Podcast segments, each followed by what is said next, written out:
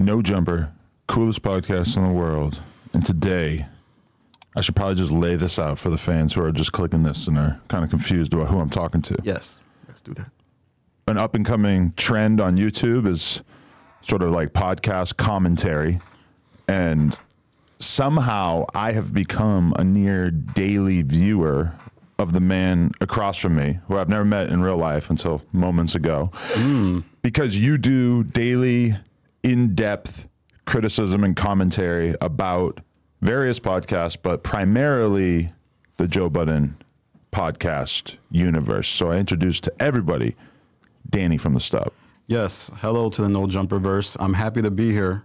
I like to say I live on the intersection of content creation and hating. So I want to give you something, Adam. Okay. Joe Budden's first album. Wow. And this is legendary. It wouldn't be that legendary if it wasn't coming from you. That yeah, makes it yeah, that yeah. makes it more legendary. So I bought that when I was a child, and I thought he would be the next Hove. Um, I, I was telling my friends that, and uh, if you look at his first three singles, it was pretty big. He still had a great rap career, but I'm just saying I wanted to give that to you. And now I have my glasses on. These are my science glasses. I got my science pad, and we're gonna do the science today, Adam. I like how you do the science because I feel like there's a lot of science not being done mm. in the podcast commentary space. A lot of narratives being spun. A lot of times when I even try to have an in-depth conversation about something that happened, it's hard to get people to want to indulge in the facts beyond the very superficial narratives. It's almost like the Instagram headlines have sort of replaced mm. any sort of in-depth thought sometimes. So every time you say, we need to do the science, I see that as you actually having a commitment to perhaps going back to a podcast from six months ago and reviewing it to make sure that you're peeping the energy between certain hosts, et cetera. Am I correct? Yeah, I think it's always good to look back at things in hindsight. Like people say hindsight's twenty twenty, but to actually reflect that in content is very powerful. Mm. And you can kind of see things that people were saying weren't true at the time. Like I know you've been through that, right? Mm. Where people will say, oh, this is not about this. And then you go back and look and you're like, no, that's exactly what happened. So that's why I like deep dives. And I think all of you guys probably will have books written about you years from now. So I was like, let me be the guy that can kind of be the person that people go to about that time. Mm.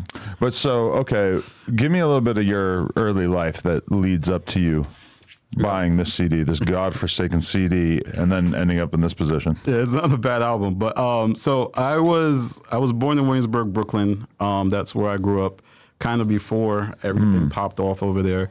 Uh, the South Side, Los Sudas, as uh, they call it. Um, Between Biggie and hipsterdom. Yeah, between Biggie and hipsterdom. Uh, really, Hove is, Jay-Z is closer to where I lived than um, Biggie was. Okay. Marcy's son. Um, and it was kind of like I was a radio head. Like I was listening to all types of radio. Like I would skip class to listen to Star and Buck Wild. And um, I would listen to uh, D J Clue. I would record tapes. I would be listening to the Hot ninety-seven Morning Show. So then when podcasting came around, it was like, it's perfect for me. It's mm. long form. People are really diving deep.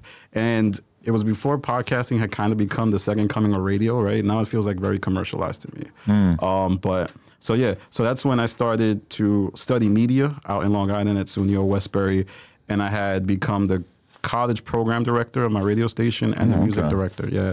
And I had a radio show, a T V show, and that was where the science was birthed. Yeah. Really interesting. So, that, that you know, one thing that Benzino said to me the other day when we were talking about why hip-hop never really took off from Boston, he blamed it on the fact that the radio stations were mm. very, very corporate, didn't even embrace rap at all until very late, and never really worked with any, like, underground or, like, smaller artists at all. And he felt like that kind of held Boston back. But when I think about my time with the radio in Boston, yeah, it was pretty non-existent. It wasn't like in New York where you did have sort of, you know, as much as Hot ninety-seven and Power would spend like all their time playing commercialized mm. for the most part, mm-hmm. there was still at least like a little seed of energy there. There were some hosts to be excited about and whatnot. So that really got you. Yeah. But when you were going to school for that, what did you think that you were going to end up doing with it? Stupid as I mean, I thought I was going to be a radio show host. Mm-hmm. and, um, Quickly, you kind of find out how hard that is to do in New York. And you see that like with the young people who were in New York at the time, like the Scotty Beams and folks like that that were under folks. Like it's hard to kind of get a radio show going. So when I graduate college, I just like, I'm going to get a regular job because it's really like two thousand eleven is the recession. And right. And the crazy thing about you saying that is that it went from it being considered almost impossible to get a job hosting a, a show talking mm-hmm. about things, because you only had a couple of different outlets that would host you, to now where almost everybody does it. Anybody can do it. And yeah. very few people have any kind of success with it, yeah. but everybody's doing it. Yeah, and they all look like amazing sets, and it's kind of crazy to have that emulated. But yeah, it was a different path. But then I saw an p- opportunity to do this type of stuff where I can go back and look and deep dive and cut the fat out, because a lot of podcasts are like three hours long now. And it's mm. like people don't have that time. So to highlight the highlights is what I do. And that's why I almost feel guilty about listening to your content from time to time, because I'm like, wow, I'm really allowing these five-minute breakdowns of this podcast to replace any chance of me listening to it in full. Now, granted, I'm a clip guy when it comes mm-hmm. to most podcasts, besides very few. I just don't really have the time to sit down and consume two hours or something, mm-hmm. even though I really want to. Like a lot of times when I when, when somebody mentions that, like, oh, that interview tomorrow, that's canceled, that guy can't come, in my brain, it's like, ooh, I can watch some podcasts. Mm. Nice. Like that's yeah. actually what I want to do with my fucking free time, yeah. but I don't have enough time. And you actually, sometimes I'll even listen to a full podcast and then I'll end up going to a video from somebody like you that mm. breaks it down, and I notice additional dynamics that maybe I didn't latch onto because of the fact that I'm inundated with my phone and a million different things going on and stuff like that. So I do feel like it's a, it's an important service. Mm. But when did you become a fan of the Joe Budden podcast? Early on? I was I was a fan, I would say, um, around the time Maul got there. When Maul got there, I felt like the chemistry was great. I used to listen intermittently before Maul got there, mm. but um, Maul was kind of the turnkey event for me, where it became like, to me, Joe Budden wasn't the most likable person. Mm. Um, and Rory was kind of like that Gen Z type of dude that made him more connect to me. But then Maul got there and he was able to kind of take conversations, reframe them in a way that I think made the podcast go to another level. That's interesting, because I feel like Maul does not get a lot of praise in this current uh, economy, because he's not exactly exhilarating. He's not controversial. He's not a hot take guy. Mm. What, what do you really feel like he brought to the table that was necessary there? I think he made it feel like what a lot of people try to emulate, which is the Friends podcasting thing, right? Where it was like he was able to talk about things that Joe had went through and make fun of them. Mm. And um, somehow he, like the, the infectious laughter, the energy he had in the beginning um, infected all of it. And he was able to talk about his Hove connections, his Jay-Z's, his things like that. And he unlocked a different level of the show. I feel like it kind of looked like just guys podcasting, and then became the Friends who podcasting. You know, okay, that's one thing that's, this is totally out of order with everything else, but there's one thing I've heard you say that I felt a little conflicted about. When you were talking about Melissa Ford, you said basically like she should be giving more of herself in the sense of contributing more stories from her days as a video vixen and shit like that. She's got to have crazy ass stories about all these uh, famous dudes, et cetera.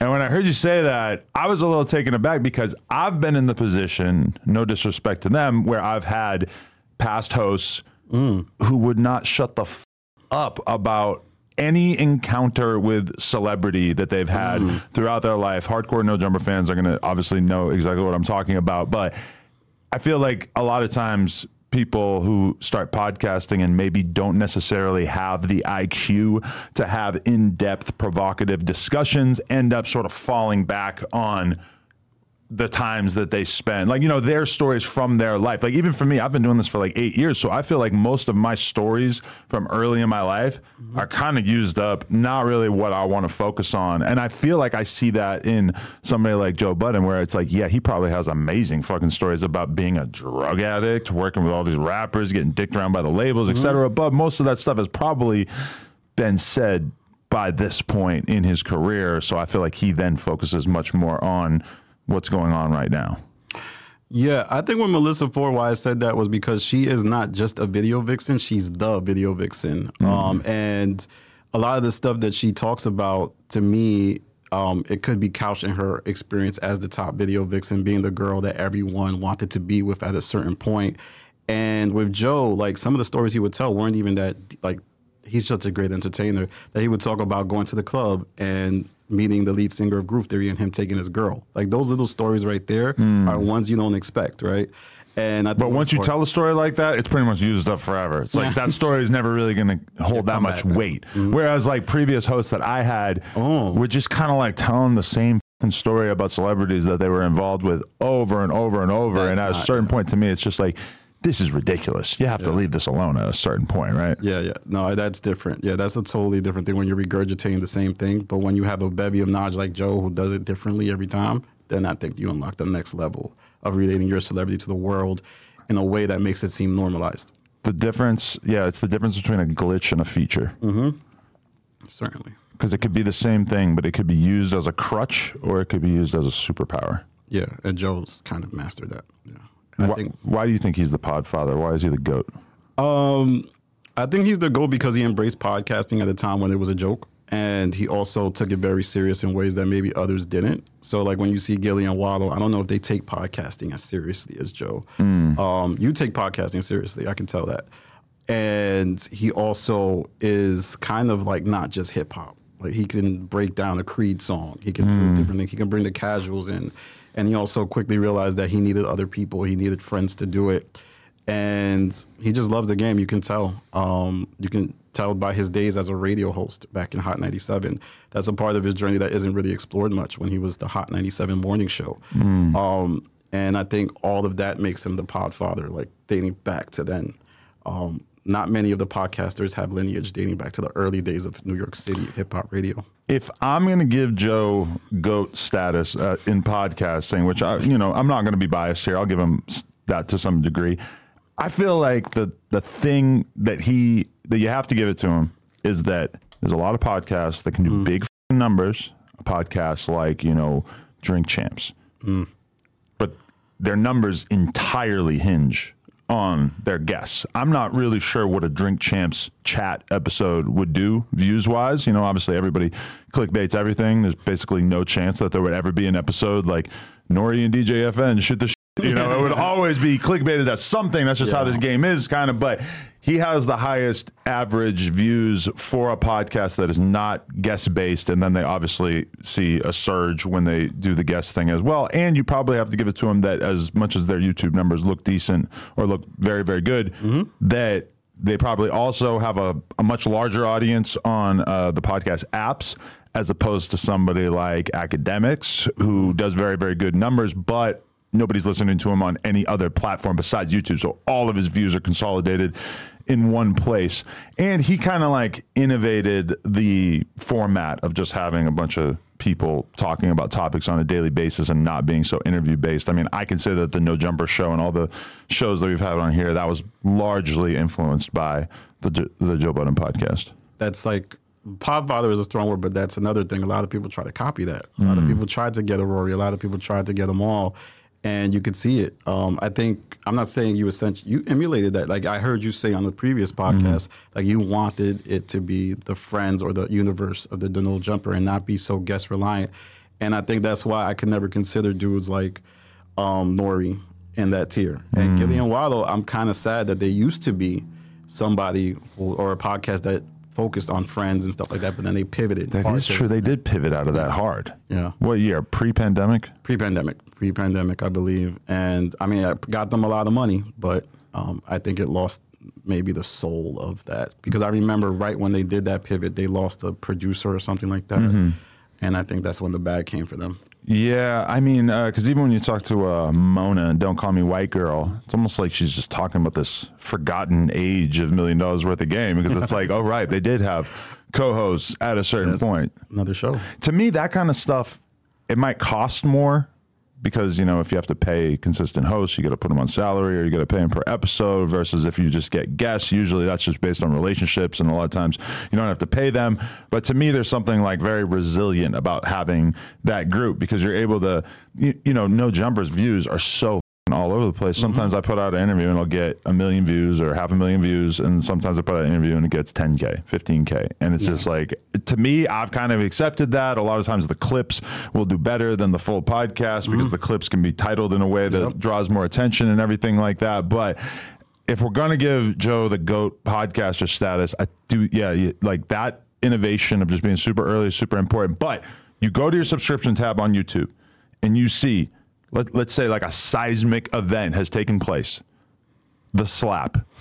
Will Smith slapping the out of Chris Rock. I, I'm using this as an example because this was something that for like a few hours, yeah. everybody on earth was so fascinated by. Yeah. If you put out your clip talking about it twenty-four or forty-eight hours later, it probably was just not going to hit. So you go to your subscription tab and there's academics, there's Joe Budden, there's Charlemagne, there's me, there's wh- whoever. Let's just stick with those ones that we just named. And they each have a ten-minute podcast clip talking about it. Who's drawing you in the most? Because I'm going to be real with you. I feel like I'm clicking on the academics clip before the Joe Budden clip. I think given my age, I'll go to Joe.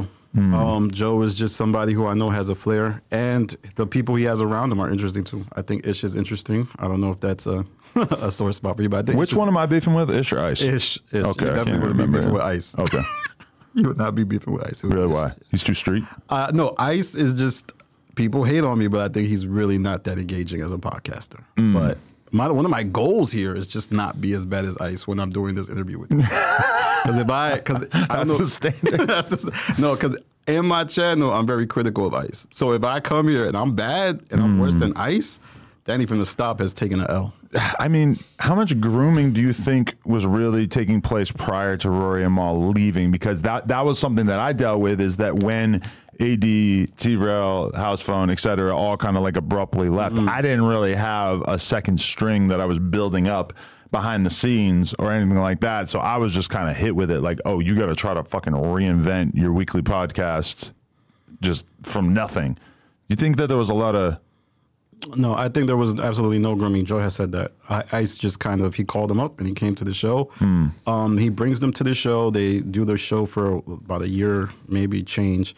And he realizes that he needs to bring in reinforcement. So that's when he adds Flip and Melissa Ford. So. And, and how do you feel about both of those additions in terms of what they've brought to the show? And do you think that adding them was in some way an admission that the original two weren't so great? Because I don't think he ever really talked about bringing in more hosts when it was the Rory and Mal era, right? Yeah, I think um, it was a needed addition because Ice and Ish had hit a ceiling. You can tell certain episodes, I studied them, mm. where Joe would be like, you guys not going to intro this? You guys not going to talk about this? All right, elaborate more.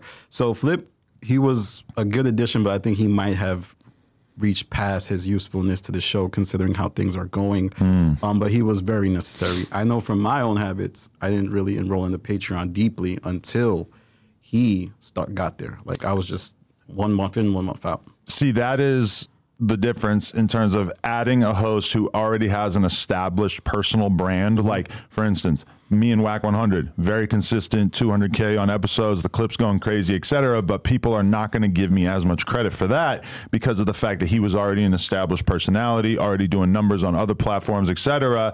Whereas I feel like to a certain extent, there's some of that with the Queen's Flip thing. I don't know how established he you could really consider him because I felt like his wave was more from like short form content rather than, I know he'd been doing the podcast yeah. thing, but hadn't he kind of chilled out on it for a while before the J B P era? I feel like he was kind of like the next to be that, that math role, like mm. maybe the, the next tier of like, there's the golden standards of Drink Champs, Joe Budden, but then there was the, the guys after that. He had stopped, but for me, I've always remembered Flip as somebody from his podcast where mm. he would interview the Bloods. Remember, he was interviewing the Bloods and all the gang members from New York City, and that was kind of taken off, but I think that caused a lot of friction, so he kind of navigated away from that, and he kind of is quiet until he gets to the Joe Budden podcast. Mm. Yeah, you know, that's another thing, though, that I got to give Joe in terms of why he might have the top spot is because he seems to be somebody who has really embraced the potting every day mm. thing or nearly every day. I'm not sure, like, like how often exactly they're dropping because it's kind of convoluted with the Patreon, which I do not subscribe to, and so I do not know how often they drop on there. But it's, I've heard somebody like Queen's Flip say that they'll be podcasting like every day oftentimes. And that is something that I respect because I hold myself to that standard of most of the time doing multiple podcasts per day. Yeah, I think both of you are well-oiled machines. And I think... Um, pause. But yes, well, okay, yeah, pause. He got beard oil. He got beard, beard oil machines. And I think both of you have different business models that are really successful. And it's, it's interesting that the two of you have friction um, and you're probably... I know a lot of people love to say no jumper is finished, no jumper is done, but I don't get that impression at all. Like sitting in this studio, looking at even the other sides of businesses that you work in. But um, yeah, your models are, I think, the gold standard as far as sustainability. I'm diversified, man. I was just having sex with a Palestinian woman before I came here. Name? Roxy Sinner. Persian, maybe? She supports Gaza. That's all I know. I don't think she's actually from Palestine, but she's she tweets awesome. about it a lot. Yeah, yeah. So I'm just saying that to say I can just code switch. Yeah, yeah. I just went from Johnny Sins to Johnny Johnny Podcast real Johnny quick Podcast. there. Walter Cronkite. Now, I, uh, I, I've always wanted to ask that. Like, I, I thought, this is my notes, like, it feels like that side of your business is way more, like, profitable. Like, it looks like to me. And the way you've talked in the past, it felt like that. Two very different businesses, because one I own fifty percent of, one I own one hundred percent of, mm. one has like very minimal overhead, whereas No Jumper has much more overhead in terms of editors and hosts, et cetera. And then also like subscription revenue versus mostly YouTube, Snapchat, Facebook money slash Instagram promo mm. slash like all these No Jumper revenue streams. So it's kind of like, and think about the quantity, too. On Plug Talk, we drop four episodes a week, which seems like a lot, I think, to the fans or to the, the, the our peers. But meanwhile, on No Jumper, a lot of times we'll drop, I don't know, like fucking ten podcasts in a week, plus all the clips and stuff, mm-hmm. plus like a vlog, couple vlogs, I don't know. So it's it's very, very different. I would say that, like, with No Jumper, only recently have I kind of started to take a step back and look at the actual profitability of certain things mm. with the business and been like, okay, should I be doing twenty interviews a week, or should I maybe be taking a step back and putting more time into these other things, because I do so many things and it just feels like I have this momentum where I have to keep doing fucking interviews because it's just something I'm interested in. But I'm also trying to do the science in terms of like what exactly is the best use of my time on any given day, you know? Yeah, what matters. I and I, I think that's one thing that is fascinating, because I was listening to the you and Joe's interview on A M P and mm. kind of seeing you go through the machinations of like, I know this looks really bad right now, but I see a light at the end of the tunnel, and you're still thinking about that. You're still thinking about which content should I keep, which content should I tweak.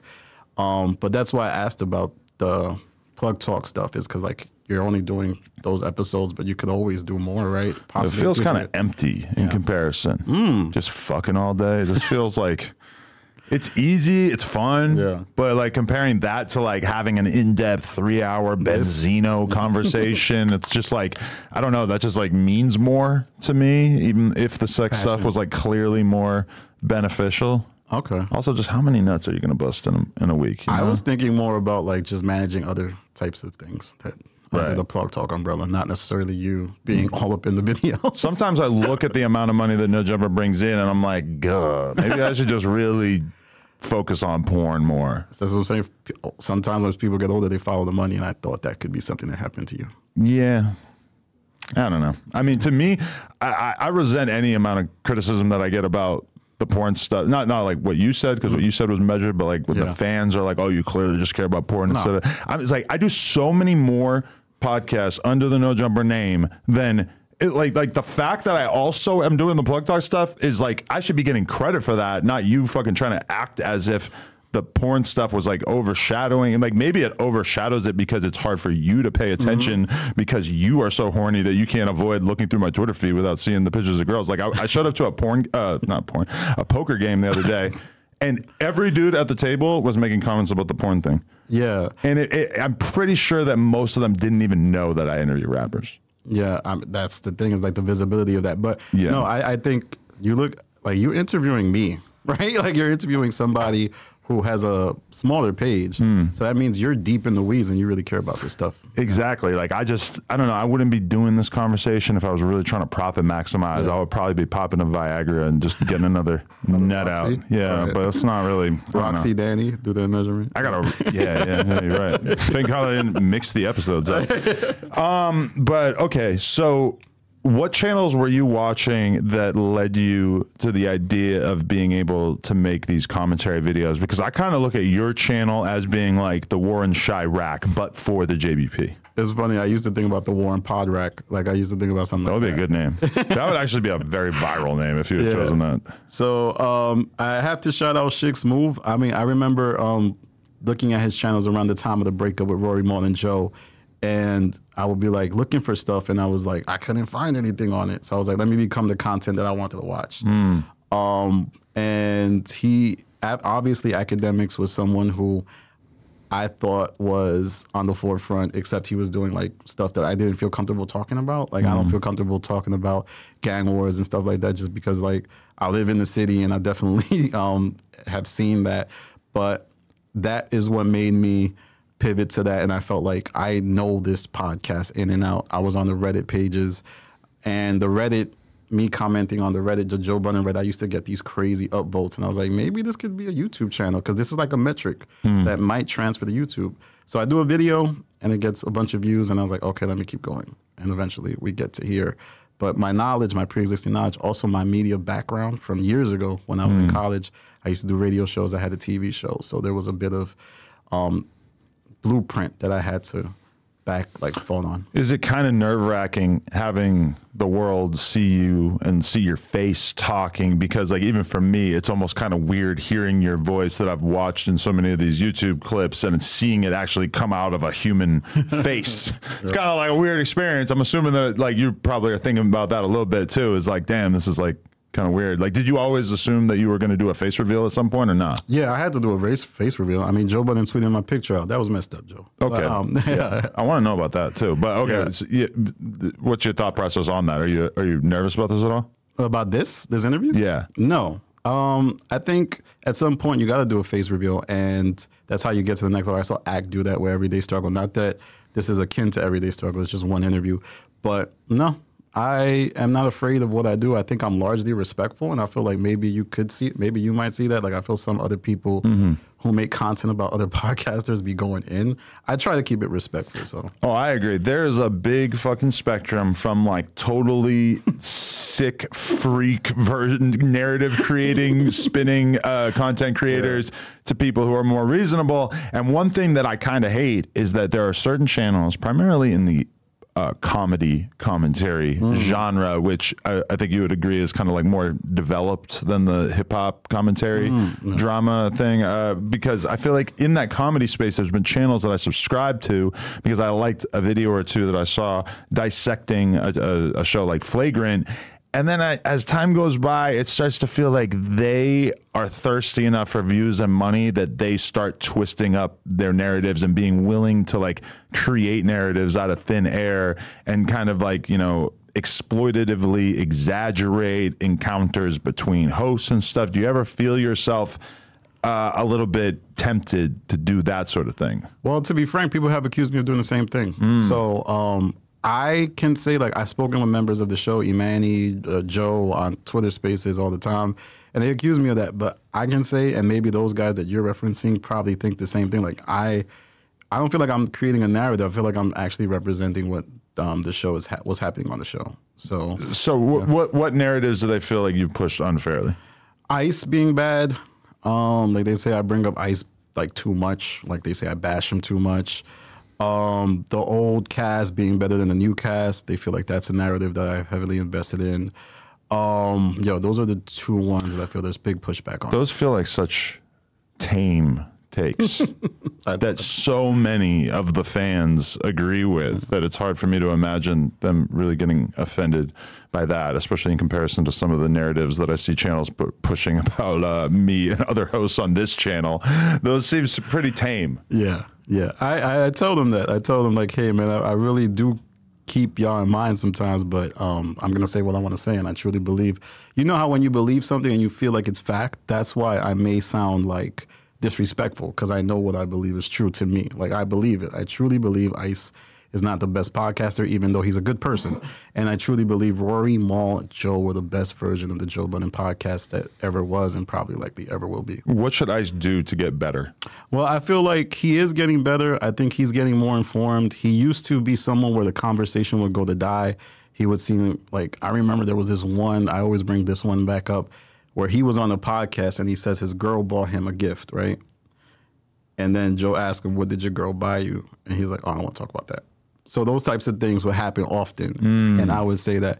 And then on top of this, um, other members of the show seem to be critical of ICE. Like Imani's saying that, you know, on Twitter, ICE was a different way. I don't know if you remember ICE from the Twitter days. He was very edgy, right? Very edgy. Yeah. I thought he was like somebody really famous because he was on my timeline all the time. And then Ish saying that it's hard to crack on ICE because um, he's very sensitive. Mm. So those are the two, those are the, some, being less sensitive, being able to take criticisms, and being able to defend his points, because it seems like when he's challenged on his points, he gets a little bit um, topsy-turvy. He he looks disinterested, and he's like, I, I just said it, just deal with it, type of thing. To what extent do you think that like actual intelligence matters in this sort of thing, as opposed to like, I feel like what you're describing right there is almost like tactical things, social graces. Mm-hmm. There's somebody in the No Jumper verse who's gotten a lot of criticism recently for uh, poor podcasting. And when I thought about like what I would recommend that they do, I almost feel like they should go get their G E D or like go to college. Like you just need to like... do something to stimulate your brain and make it work better. Yeah, adding more experiences. Um, and I think that's what my criticism was of ICE, is that he proudly flaunted how he didn't listen to podcasts. Mm. So I think listening to different podcasts, different podcast styles is also very intuitive. Like it creates an intuitiveness amongst you. Like if you listen to Rogan, if you listen to Schultz, and then you think about and you listen back. And that's my biggest criticism of the current pod, is how they flaunt how they don't listen to the pod. Like, that's just weird to me. Mm. Yeah. So I think that would help grow ICE as well. I feel like one thing that I'm kind of jealous of with the Joe Budden podcast is that it feels like they have, since they only really do one thing, mm-hmm. they are able to spend a lot more time working on that thing. Whereas, like, for me, when we film the No Jumper show, it's like I, I fucking record two podcasts or whatever other content I have to do that day, and then I'm immediately on thinking about the people I have to interview the next day. So it's very difficult for us to really, like, drill down and point out things. Like, one thing I would love to do that I just straight up do not have time to do is I would love to just, like, rewatch the podcast, find moments of awkwardness or greatness, take notes, pull the dudes in, sit there and say, okay, watch this moment. Watch how you interrupted this person right at this point when they were telling this story and it fucked up the whole flow of the show. Or look at right here how this moment could have been better, or, or what you did was so good. Not just negative, but positive as well. It's just so hard for me to fucking find enough time, especially when it does not make really much sense for me from a financial standpoint mm-hmm. to like put that much time into the chemistry between the hosts. But I do feel like if you really, really want the chemistry between hosts to be great, that is the kind of thing that it's probably worth investing time into. Yeah, it is. And I think probably podcasts need directors now. And I don't know if everybody has that. Mm. Yeah. Uh, it's kind of crazy for you to be in that role, right? Because you run top-down things. So maybe if you had somebody who was a producer or a director, it might feel inauthentic, but it could be like someone like, hey, when you told this story about how you went to the store, it was very engaging because you provided clear-cut examples of what happened. Mm. But then there was another time when you told the story and you just decided not to tell any details and it fell flat on the audience. We do have people helping put together like an outline for each episode of the Monday, Tuesday, and mm-hmm. Wednesday show so that there's like a guide, but then also like...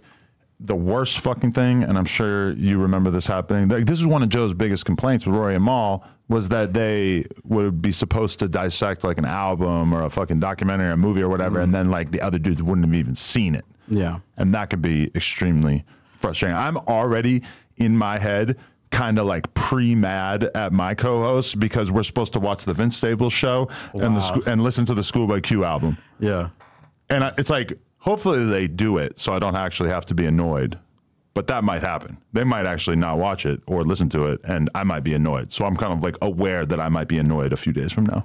Yeah, podcasting exists in this like weird place where it's friendship, but it's not corporate. And like mm-hmm. at your job, if somebody told you, hey, listen to the Vince Staples album and also listen, uh, listen watch the Vince Staples show and listen to the Q, Schoolboy Q album, they would do it. But here it's kind of like, well, it, it's... sometimes it's supposed to feel organic. And I think at the crux of Rory and Mal and Joe's creative differences was sometimes that balance between organic and business. Like, listen to this stuff so we can talk about it. Mm. Um, and yeah, you're right. Sometimes people need to do the homework, but I don't think people do the homework because they rely on people like you mm. and Joe. Like, they can turnkey conversations in ways. So, do you think that the Joe Budden podcast should hire you as a producer? No, no. Why? You're too close to it? I'm too, like, I think um, I like doing what I do. Mm-hmm. I like, I don't want to be too, yeah, you're right. I don't want to be too close to the situation. Um, and I feel like there's other people they could hire to uh, do that. I need to be able to be unbiased. Even some people say I'm not unbiased now, but this is why I love being here, because this is not like, this is a platform people would be surprised on, on right, if I was connected to the Joe Budden podcast in any way. Yeah, because I feel like your model is that you tend to go towards like bigger stories when it's outside of the Joe Budden mm-hmm. podcast, like for instance, the uh, Jess Hilarious being added or not added yeah. to The Breakfast Club. You covered that because that's like a very big story, even mm-hmm. though it's not Joe Budden adjacent. I've seen you cover like some No Jumper related stuff, yeah. usually when it rises to the occasion that it's like worth talking about. Does it, like, how many other podcast do you watch on a consistent basis? The other day I was talking to Vlad and he said he does not watch podcasts like at all. Wow. And I was kind of taken aback by that because I watch so many goddamn podcast clips that I was, and I find myself like really having to force myself to not click on stupid, irrelevant podcast clips that I'm tempted to watch. I mean, Vlad's a legend. I mean, he, he can do um, general things. So I can see why he, he probably like watches documentaries about Vietnam, the way he like does things. But um, I'm sorry, what was the question? yeah, watch okay. your stuff outside of uh, your n- normal routine. So I listen to a lot of Charlemagne. I listen to a lot of non-hip-hop podcasts, so stuff like Gimlet, The mm. Pitch, um, Serial, and things like Radio Rental, so like Scary Stories. I don't know if you're oh, familiar with Radio Rental, because I like the sound design other podcasts have. Like, mm. no disrespect to these type of podcasts I listen to, but I feel like the... like playing spooky music when someone's talking can really transform an experience. Mm. Um, on top of that, I watch a lot of documentaries, documentary podcast. Um, I was listening to something about the George Bush years and, um, you know, Watergate scandals, like those types of things. Do you have a job that allows you to listen to podcasts on the job, or is this all in your free time? No, I have a job that allows me to um, listen to podcasts in my where I, where I work.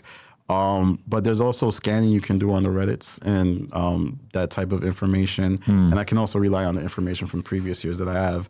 But yeah, my job does allow me to listen to podcasts because I'm an office worker.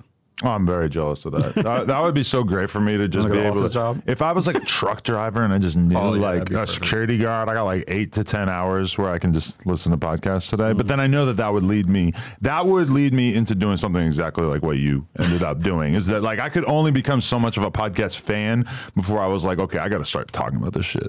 Yeah, and I got to say it's fun being a lone wolf sometimes. Like I don't have to rely on body on anybody. I used to have a podcast I did back in the day, and the amount of disagreements you get into with other people while podcasting is crazy. Really? Yeah. What was stuff that you dealt with? Just the, the creative control. Um, I used to do a sports podcast, and then it was like, why are we doing radio on the internet? Like, why aren't we doing podcasting? Mm. Um, and, you know, where to book the studio, how to pay for studio, how to clip it, how to title it. Should we be clickbaity? There was like a time where clickbaity was like, it, there's still that now. Um, where clickbaity was considered like the most disrespectful thing you can do. Mm. Where I feel like now people know you got to market yourself.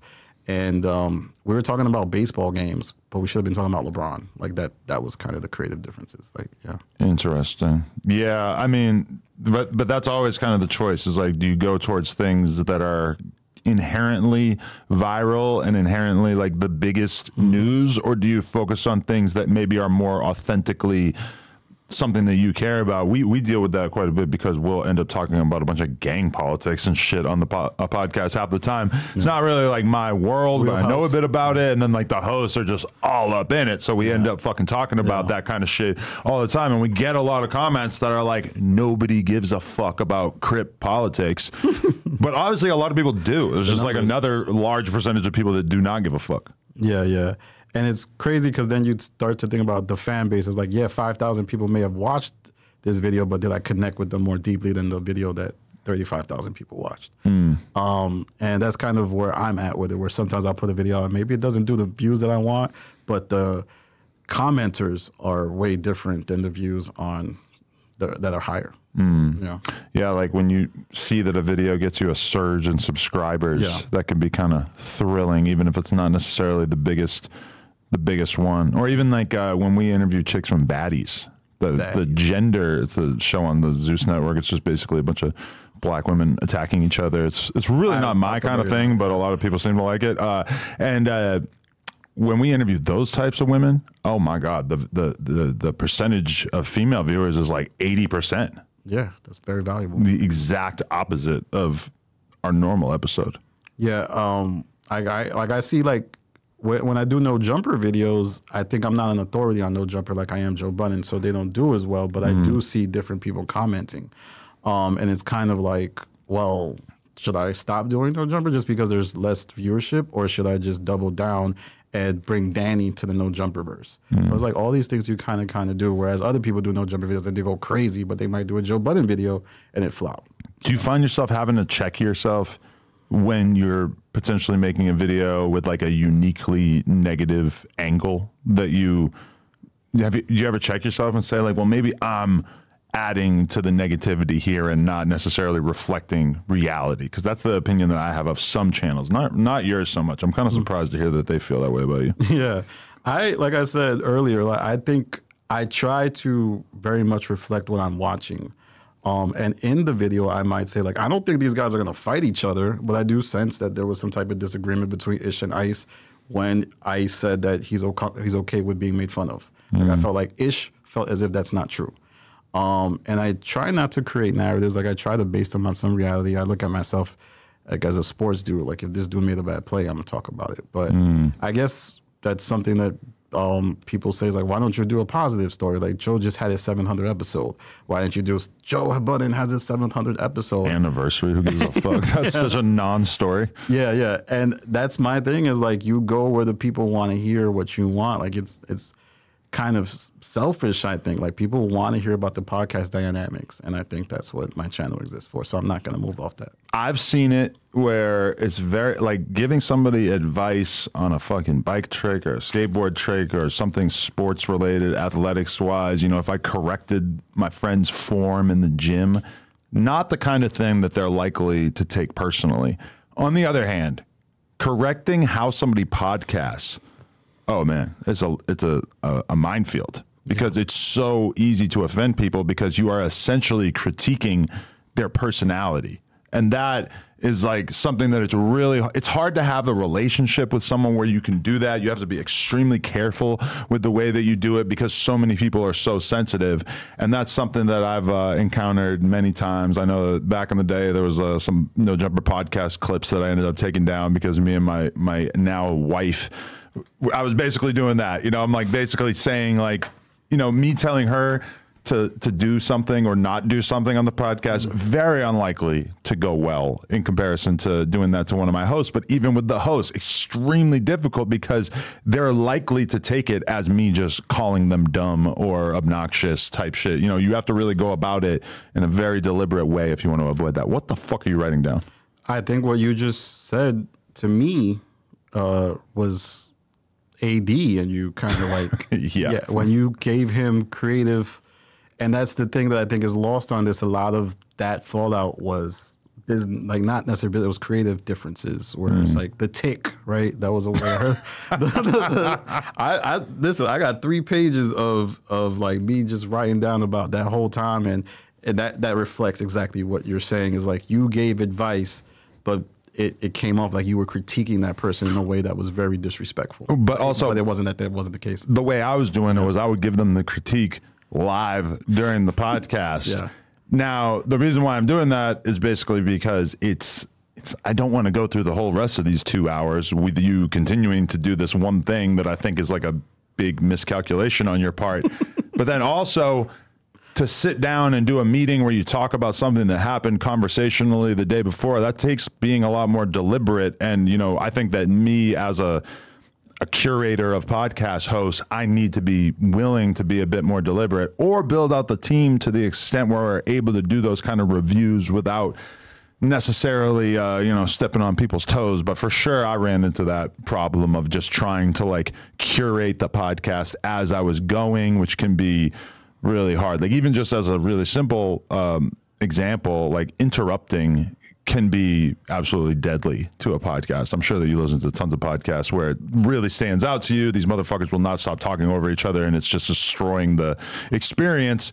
When you're actually in a room with a bunch of people talking, if you're not thinking about the final product, mm. a lot of times all the over talking doesn't really bother you because you're just sort of in the mix. That's that's how people talk in real life a lot. But trying to coach somebody to stop doing that during the podcast is very unlikely to work. And I think that's what is Seven Mics has brought Joe, like, mm. a lot of cutting off, a lot of people, yo, yo, yo, hey, come on, let me finish. Can I talk? Can I Can talk? I talk? Yeah, exactly. And I'm like, maybe it's time we get away from that, or at least put some people off mic so they know that, you know, they're off camera. But yeah, that's why I can't do social audio sometimes, like Clubhouses. And, oh, and God, I, yeah. It's like, if you listen to podcasts that I produce like yours and Joe's, that feels super crazy. Yeah. So, no, I get what you mean. And that's just a game where the loudest, most bombastic person wins. And even, oh my God, I've heard Wack talk about the different microphones that they have and how if you get this type of mic or whatever, yeah. then that's going to make it so that you can talk over the other people. And I'm like, this is a game that you're willingly choosing to play where the whole fucking po- yeah. point is to be the loudest. Like, that just sounds absolutely terrible to me. But yeah, like the, the, um, the incentive to have a good structure and not talk over each other, it just becomes infinitely more important once you have seven people, because yeah. like like Myron from Fresh and Fit gets a lot of shit, and uh, you know, some of it's deserved, but like he gets a lot of shit in particular because of this one clip where Asian Doll was talking to her friend. They're at the table, it's him and his co-host, and then there's like ten girls, twelve girls, and Asian Doll is having a conversation with her friend right there, and he starts barking on her and telling her to stop talking to her friend, because when you have twelve people crowded around this fucking podcast table, one side conversation yeah. can really fuck this up. And it's just, it's very hard for people to understand that because they don't really think about podcasting the way that you have to as a host. Yeah. And I think there's the cutting off, and then there's like the conversation is going a certain way, and then somebody doesn't cut somebody off, but they say something that takes it another way. It's like, but mm-hmm. I wanted to go that way. Why are you going that way? So, yeah, there's a lot of um, nuances to it. And I don't have a podcast with a bunch of people on it, but I just know as an observer, it, it looks like some of the top guys in the industry are struggling to find out that perfect sweet spot. And I think the Joe Budden podcast has fell victim to it. Mm. Yeah. So where do you think they're at in terms of the overall health of the J B P? I mean, do you do you really think that it's it's worse right now than it was during the Rory and Mal era? I do feel like a lot of people kind of romanticize that era because it really was an organic group of friends. Mm-hmm. And as the podcast goes and goes, and imagine if they end up with a whole nother cast of dudes, it's going to feel even less organic. It's going to feel like it's going to take a lot of work to sort of make it feel like a genuine group of friends. I feel like the No Jumper show has kind of gotten back to that, but in the immediate aftermath of A D and them leaving, it was so hard to put together a group of people where it really felt authentic, you know? Yeah, I think what it is is I feel like both of you and Joe have maybe in some ways lost the organic nature of conversations, but the business is probably more solid now, so it may be healthier than it was before, and that's a perfect trade-off. I think the Joe Budden podcast is in a good spot to lose a couple co-hosts, but I think Joe is such a good leader in terms of making entertaining content. Um, but I, I do think it's a little unhealthy to have all those mics, and I feel like the conversation is hurt on a weekly basis. And I know Joe is trying to dial back and have people appear on the Patreons, but I don't know if that's the best to build on. Um, and I think the Rory and Mal era is, is I don't know, because, like, let's take wrestling, right? Stone Cold, The Rock. People say that that's romanticized, but I feel like that, no, that truly was the best era. Mm. And I feel like Rory and Mal represent that. Um, but there was also low lows with the Rory and Mal era that this pod is better than. Mm. And um, but I think the pod is healthy by business standards, but I don't think the best creative effort is being put forth.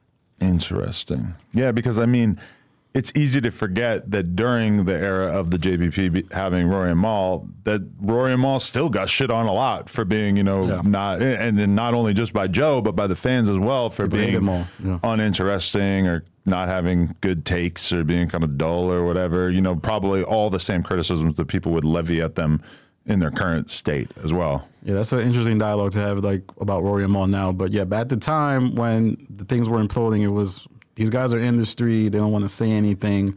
Little did we know that that may have been colored by what was going on behind the scenes, and they didn't feel as invested in the show as maybe they were. How much Rory and Mal do you listen to? I listen to a lot. I listen to a lot. Um, I watch a lot of their clips. I don't listen to every episode, but I catch an episode every so often, like maybe once a week. I almost gave Rory a rant recently when I listened to uh, a clip of, I believe it was them talking about Fresh and Fit and Flagrant. Mm. And I just, I watched this clip. They're spending a lot of time like going back and forth over the details of the story. Like, did, did Fresh and Fit even appear on Flagrant? There's time taken out of this podcast clip trying to figure out if they ever even appeared on it. I'm sorry, this is not the kind of thing that I feel comfortable clicking on. Like, if I'm going to click on something, I need you to be speaking with authority. That's one thing that I could give academics is when I click oh, on a yeah, fucking clip, a I can usually count on him understanding the subject matter better than me. I ultimately did not make that clip. I thought about making it. I was going to go Big twenty-two, but I was going to text Rory, too, and be like, yo, this is just content. I'm just going to fucking go off on but you it's guys. Like real, though. Yeah, but like it's it's, it's just for fun because I don't want you to like feel uh, like yeah. I actually don't fuck with you because I do fuck with you. But, you know, that would have been good actually if I did that because it would have gave him something to talk about. We could have talked about it, you know, but I'm kind of letting people in behind the The veil there. I don't. I don't do a lot of that. But that. But I think I love it's that you do it with me. That's all. Well, that, but that's like that's like uh, Israel dropping the pamphlet saying like, "Hey, we're gonna bomb you. Get the fuck out of here." That's not war. Yeah, they do that. Yeah. Okay. And that seems kind of. I mean, it's it sucks that you got to bomb the hospital, but it's cool that you warned everybody to get out beforehand. Yeah. Like, you know, it sucks that if I went in on Rory and Mal, but if I warned them beforehand, then it's kind of like, oh, then this some is just, care, some just for content, yeah. right? Yeah.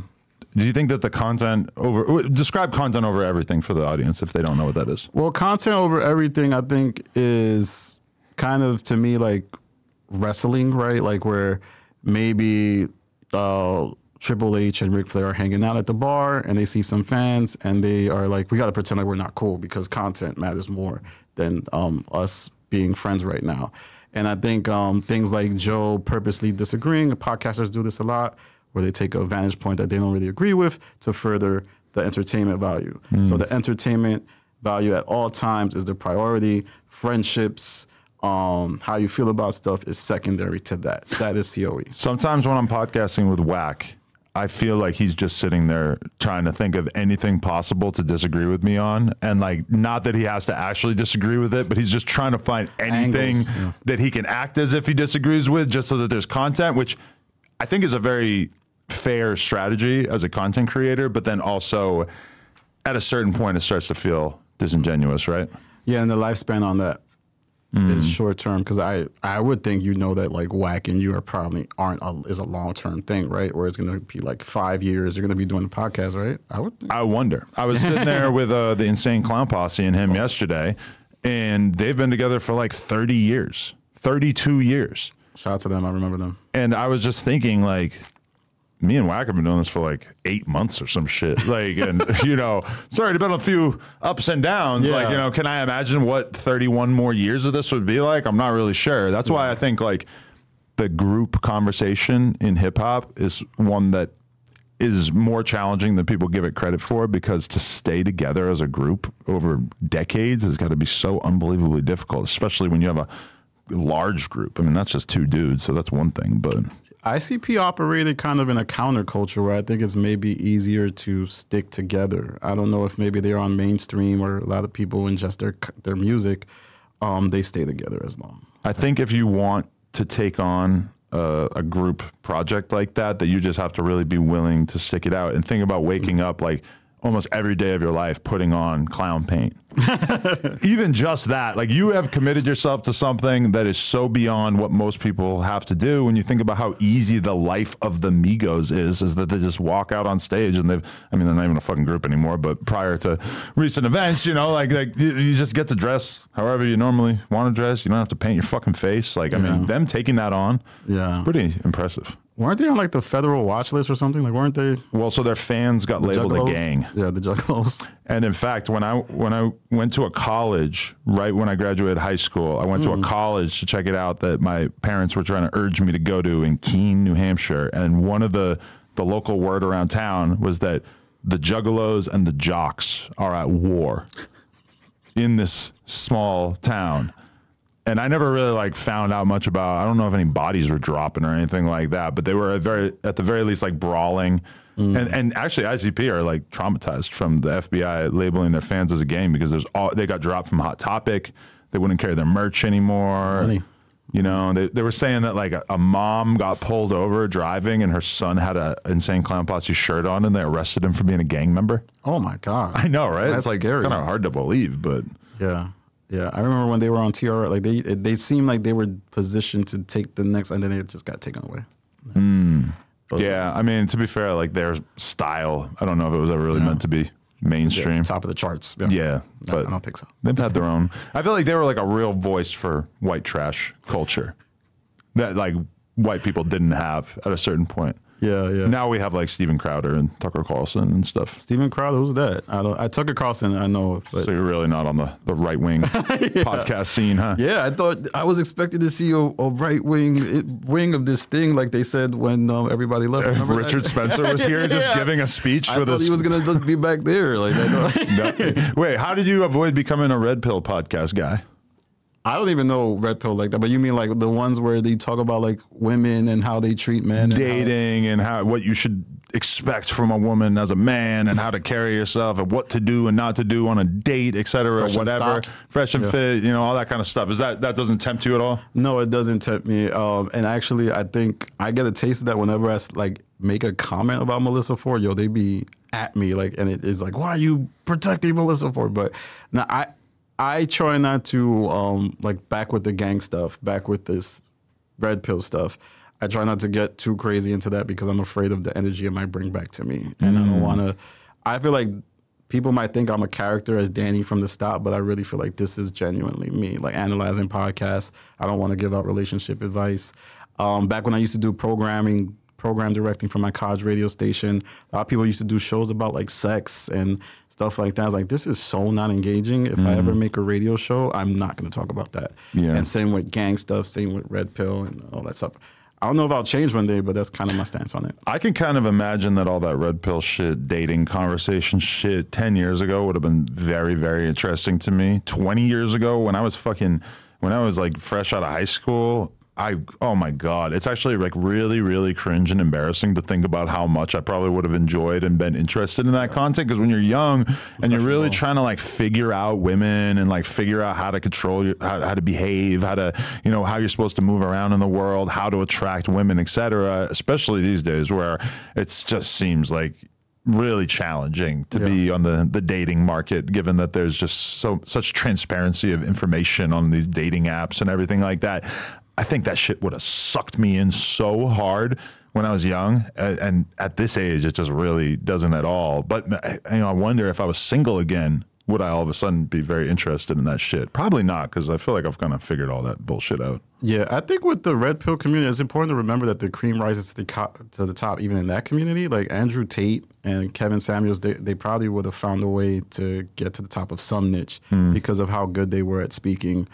Um, I think if anything, the niche was kind of created because of their fan bases. And then when you look at the other adjacent channels, those are derivatives. You know, there just needs to be more content about this stuff. So people end up going to the Pearls of the world. You mm. fuck with Pearl? That's the lady, right? Yeah, that's the, the lady. lady. the, the, the lady. Allegedly, they, they do. Some people think she's trans. But, oh my God! Yeah, I'm not talk, touching that. But yeah, I, I'm, a, I'm familiar with. I don't watch her, but I'm a familiar with her. She got demonetized. Yes. Okay. She, I interviewed her very early on, and she, she's a real piece of work. What happened? I mean, she just like really heavily leaned into the like girls are dumb, let's go viral by saying that girls are dumb type mm-hmm. content, which, you know, especially as a dad with a young daughter, it just really kind of horrifies me. Yeah, yeah. Just to see. Like, girls are not dumb. Like, yeah. Yeah, I mean, like, there's a lot of incentives for girls to basically like not, not be dumb. Yeah. But... I don't know. It's just like so so much of it. Or or even like her more recent stuff has just been like tweeting about how younger women are more attractive than older women, which the very basic element of that is pretty obvious that like, yeah, the average twenty-year-old woman is more attractive than the average forty-year-old woman. But she just takes it to the logical nice. extreme, and it's just like, what is wrong with you? What are you doing? Like, this is not this is not where you should be going with your content. It's I don't down, understand. You know? Hit me with something else in that book. Oh, what else you got? Um, I have things over here. Yeah, listen, yeah. listen. Fire away. I don't. I don't want you to be taken aback by some of the questions I asked. You might think I'm going too back in the past. Whatever but you want. You sat down with Joe Budden, right? Mm. And I remember I saw your blog the other day when you were in Williamsburg. Great stuff, because that's my neighborhood. Oh, yeah. But Love when you Williams. sat down with Joe Budden, I feel like there was a lot of things going on. Sorry, pardon me. And um, how did you feel after that? I feel like at the time, everybody thought you cleaned his clock in that mm. argument. And I agree.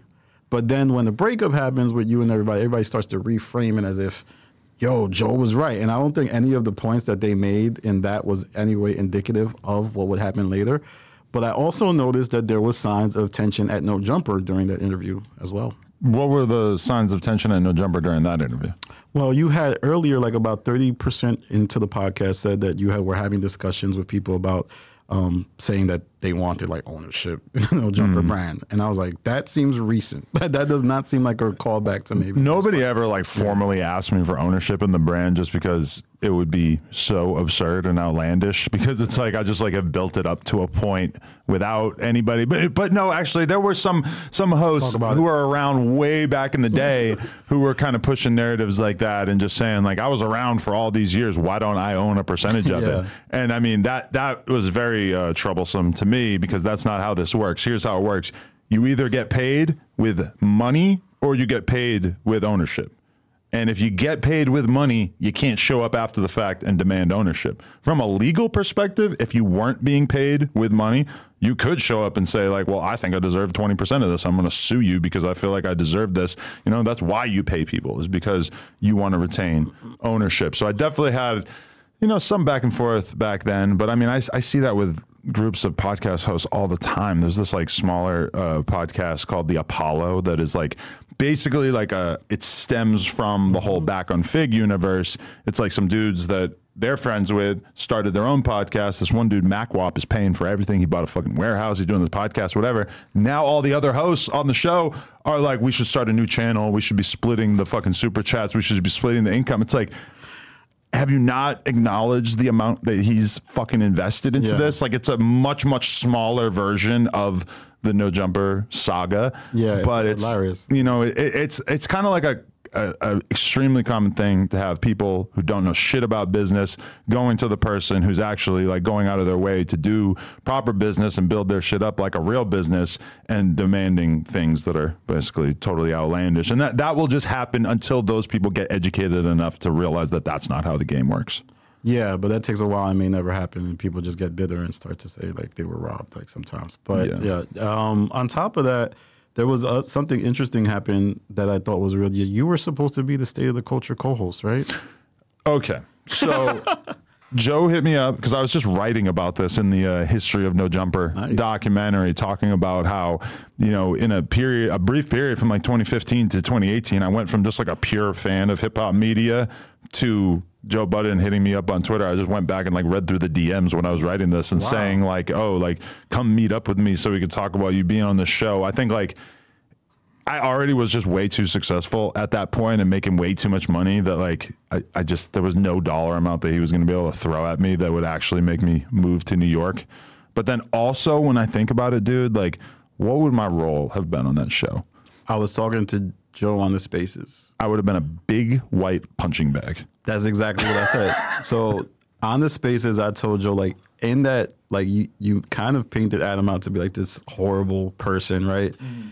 And I was like, well, why did you want him on State of the Culture? And then I made the analogy of, like, you know, Hannity and Combs, right? You have the kind of six-foot Republican yeah. dude with nice hair, and then you got the geeky-looking Democrat to kick his back end. I always think of this example, and I feel like people don't remember that show anymore, so they no, don't know. I remember no. that show. The thing is, I watch Fox News because they used to kick ass in the ratings, and I was like, why do the Republican hosts always win? Mm. But yeah, I think you were just going to be the Combs of State of the Culture. Yeah, yeah. Probably something like that. I mean, because I've, uh, you know, I've always uh, followed Scotty Beam, and I noticed that she's like talked shit about me a few times, like maybe before or after that time period. So she would have been ready to tee off on me.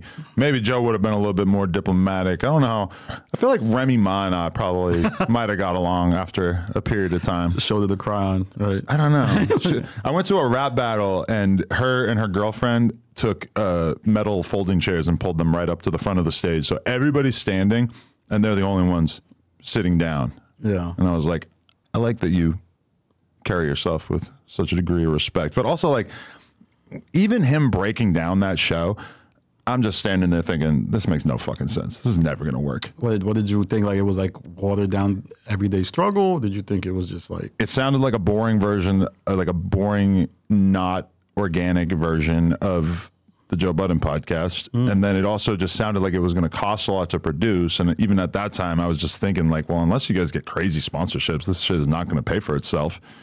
They never got sponsorships and never turned into anything. But but there was that whole era, and this is a perfect time to talk about it because BuzzFeed just like offloaded Complex for like one hundred million dollars, which might sound good if you're not familiar with the fact that they were worth like three hundred million dollars like a couple of years ago.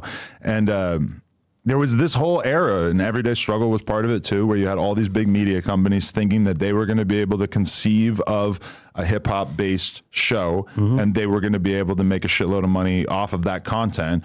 And for a time period, that drove up the rates that podcast hosts could expect to get, because let's say that at that time I had wanted to hire academics. I would have had to go head-to-head with Complex in terms of what to pay him. Obviously, he had his own channel, so that wouldn't happen. But, you know, now it's just slowly becoming a reality, like, the, you know, the, those Spotify deals that everybody was getting. Somebody like me is essentially competing with those kind of deals, even though not not literally, but like now that shit's going, uh, going away, and now it's kind of like the perceived market value of a podcaster is kind of coming back to earth. And meanwhile, BuzzFeed and Complex and all those channels, they're they're not under the uh, illusion that they're going to be able to just hire three or four guys that know about hip hop and create a successful podcast out of thin air. It's not going to happen. It's going to be created by the actual stars, because an, an act or a Joe Budden or a me is just going to create our own thing, and what we are going to be able to get from a Complex is pretty marginal. Yeah, yeah. The con- the consolidations of all these big media platforms that used to be the kings are pretty sad. Like mm. Vice and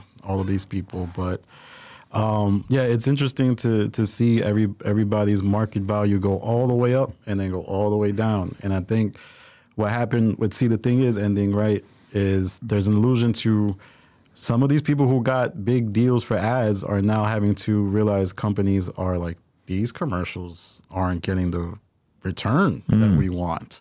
And now everybody's value is being realized in real time. Yeah, because that's crazy, because Rory and Mal leave the J B P. Boom, they signed with, who was it, Radio One? Sirius. Sirius, okay.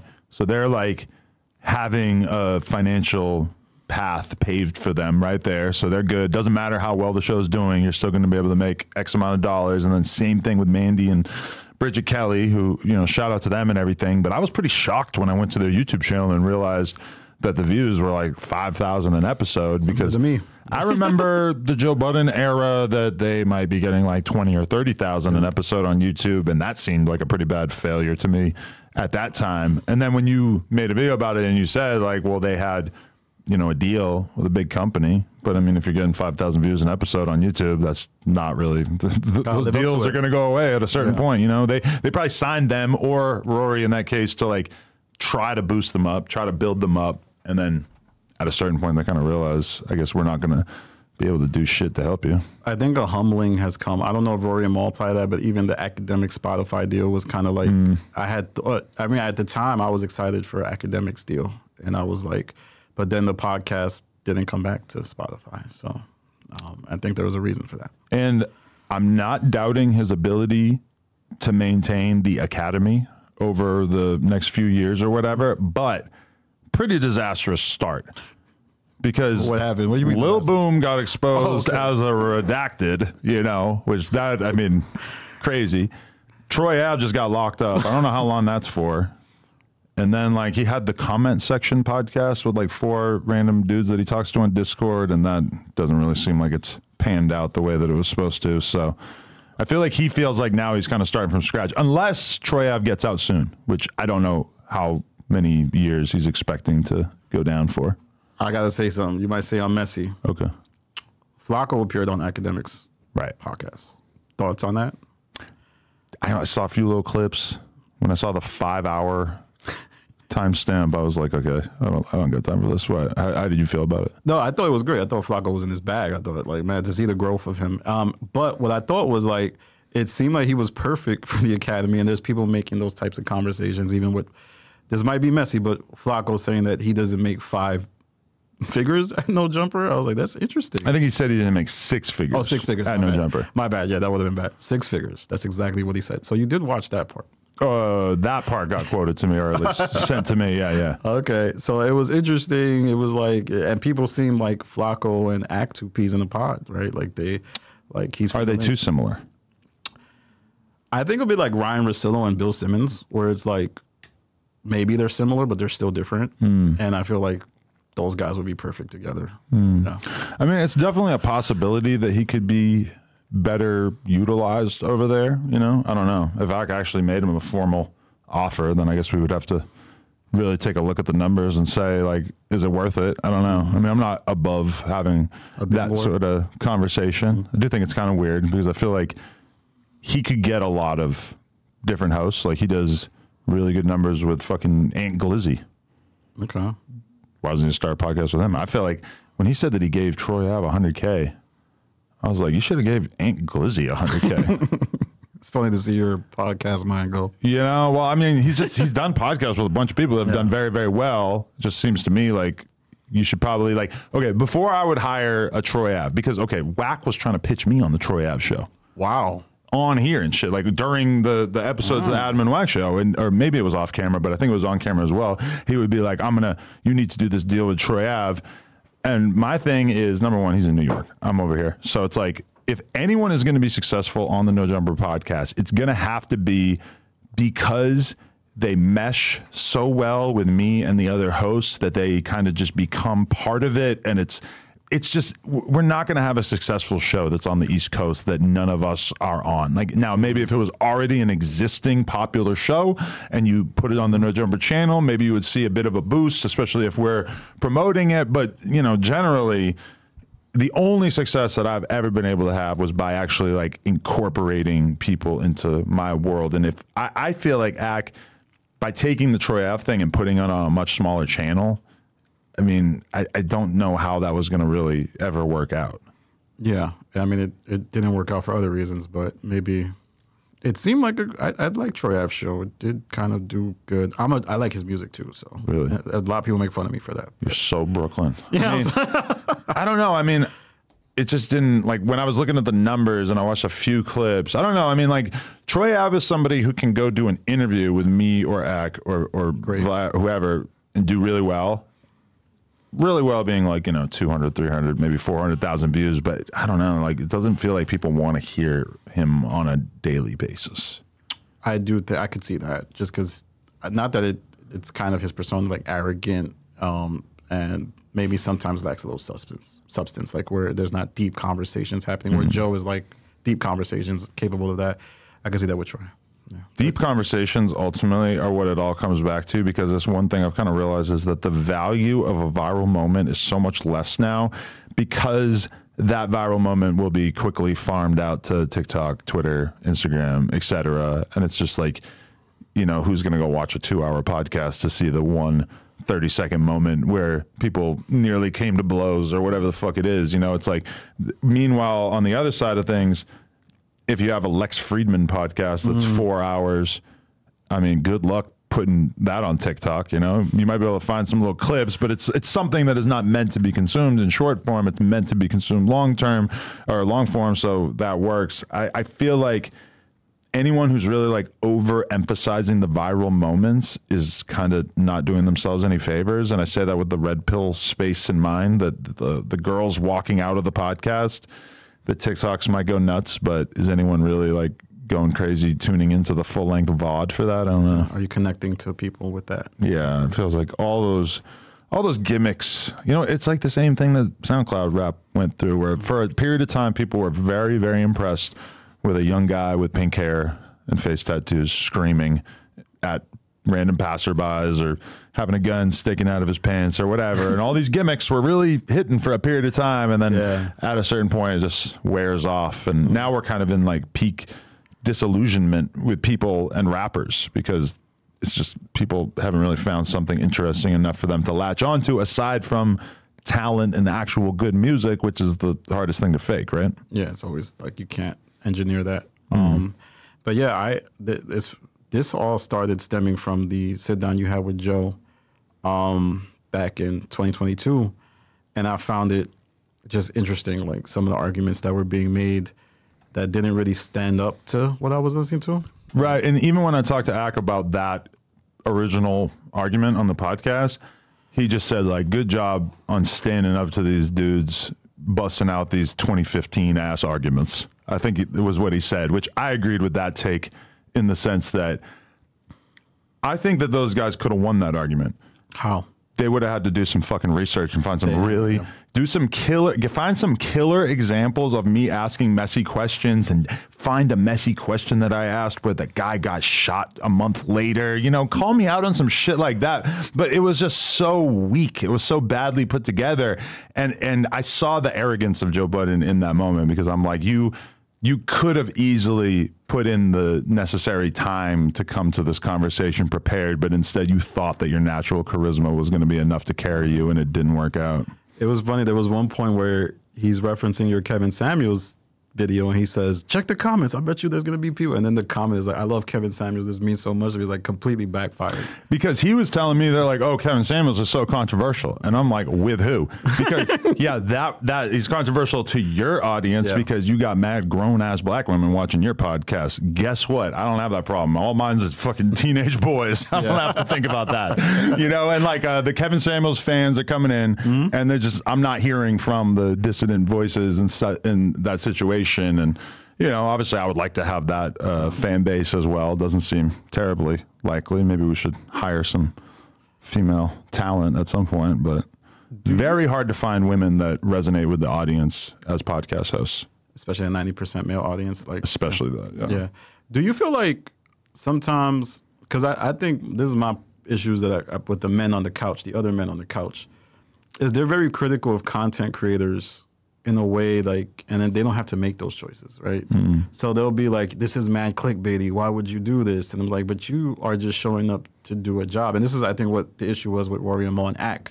Um, like, Ish and Ice were passing all this judgment on you, but they don't necessarily ever have to make content on their own, and they mm. can kind of rely on Joe to make all those choices. Yeah. Do you feel like that there?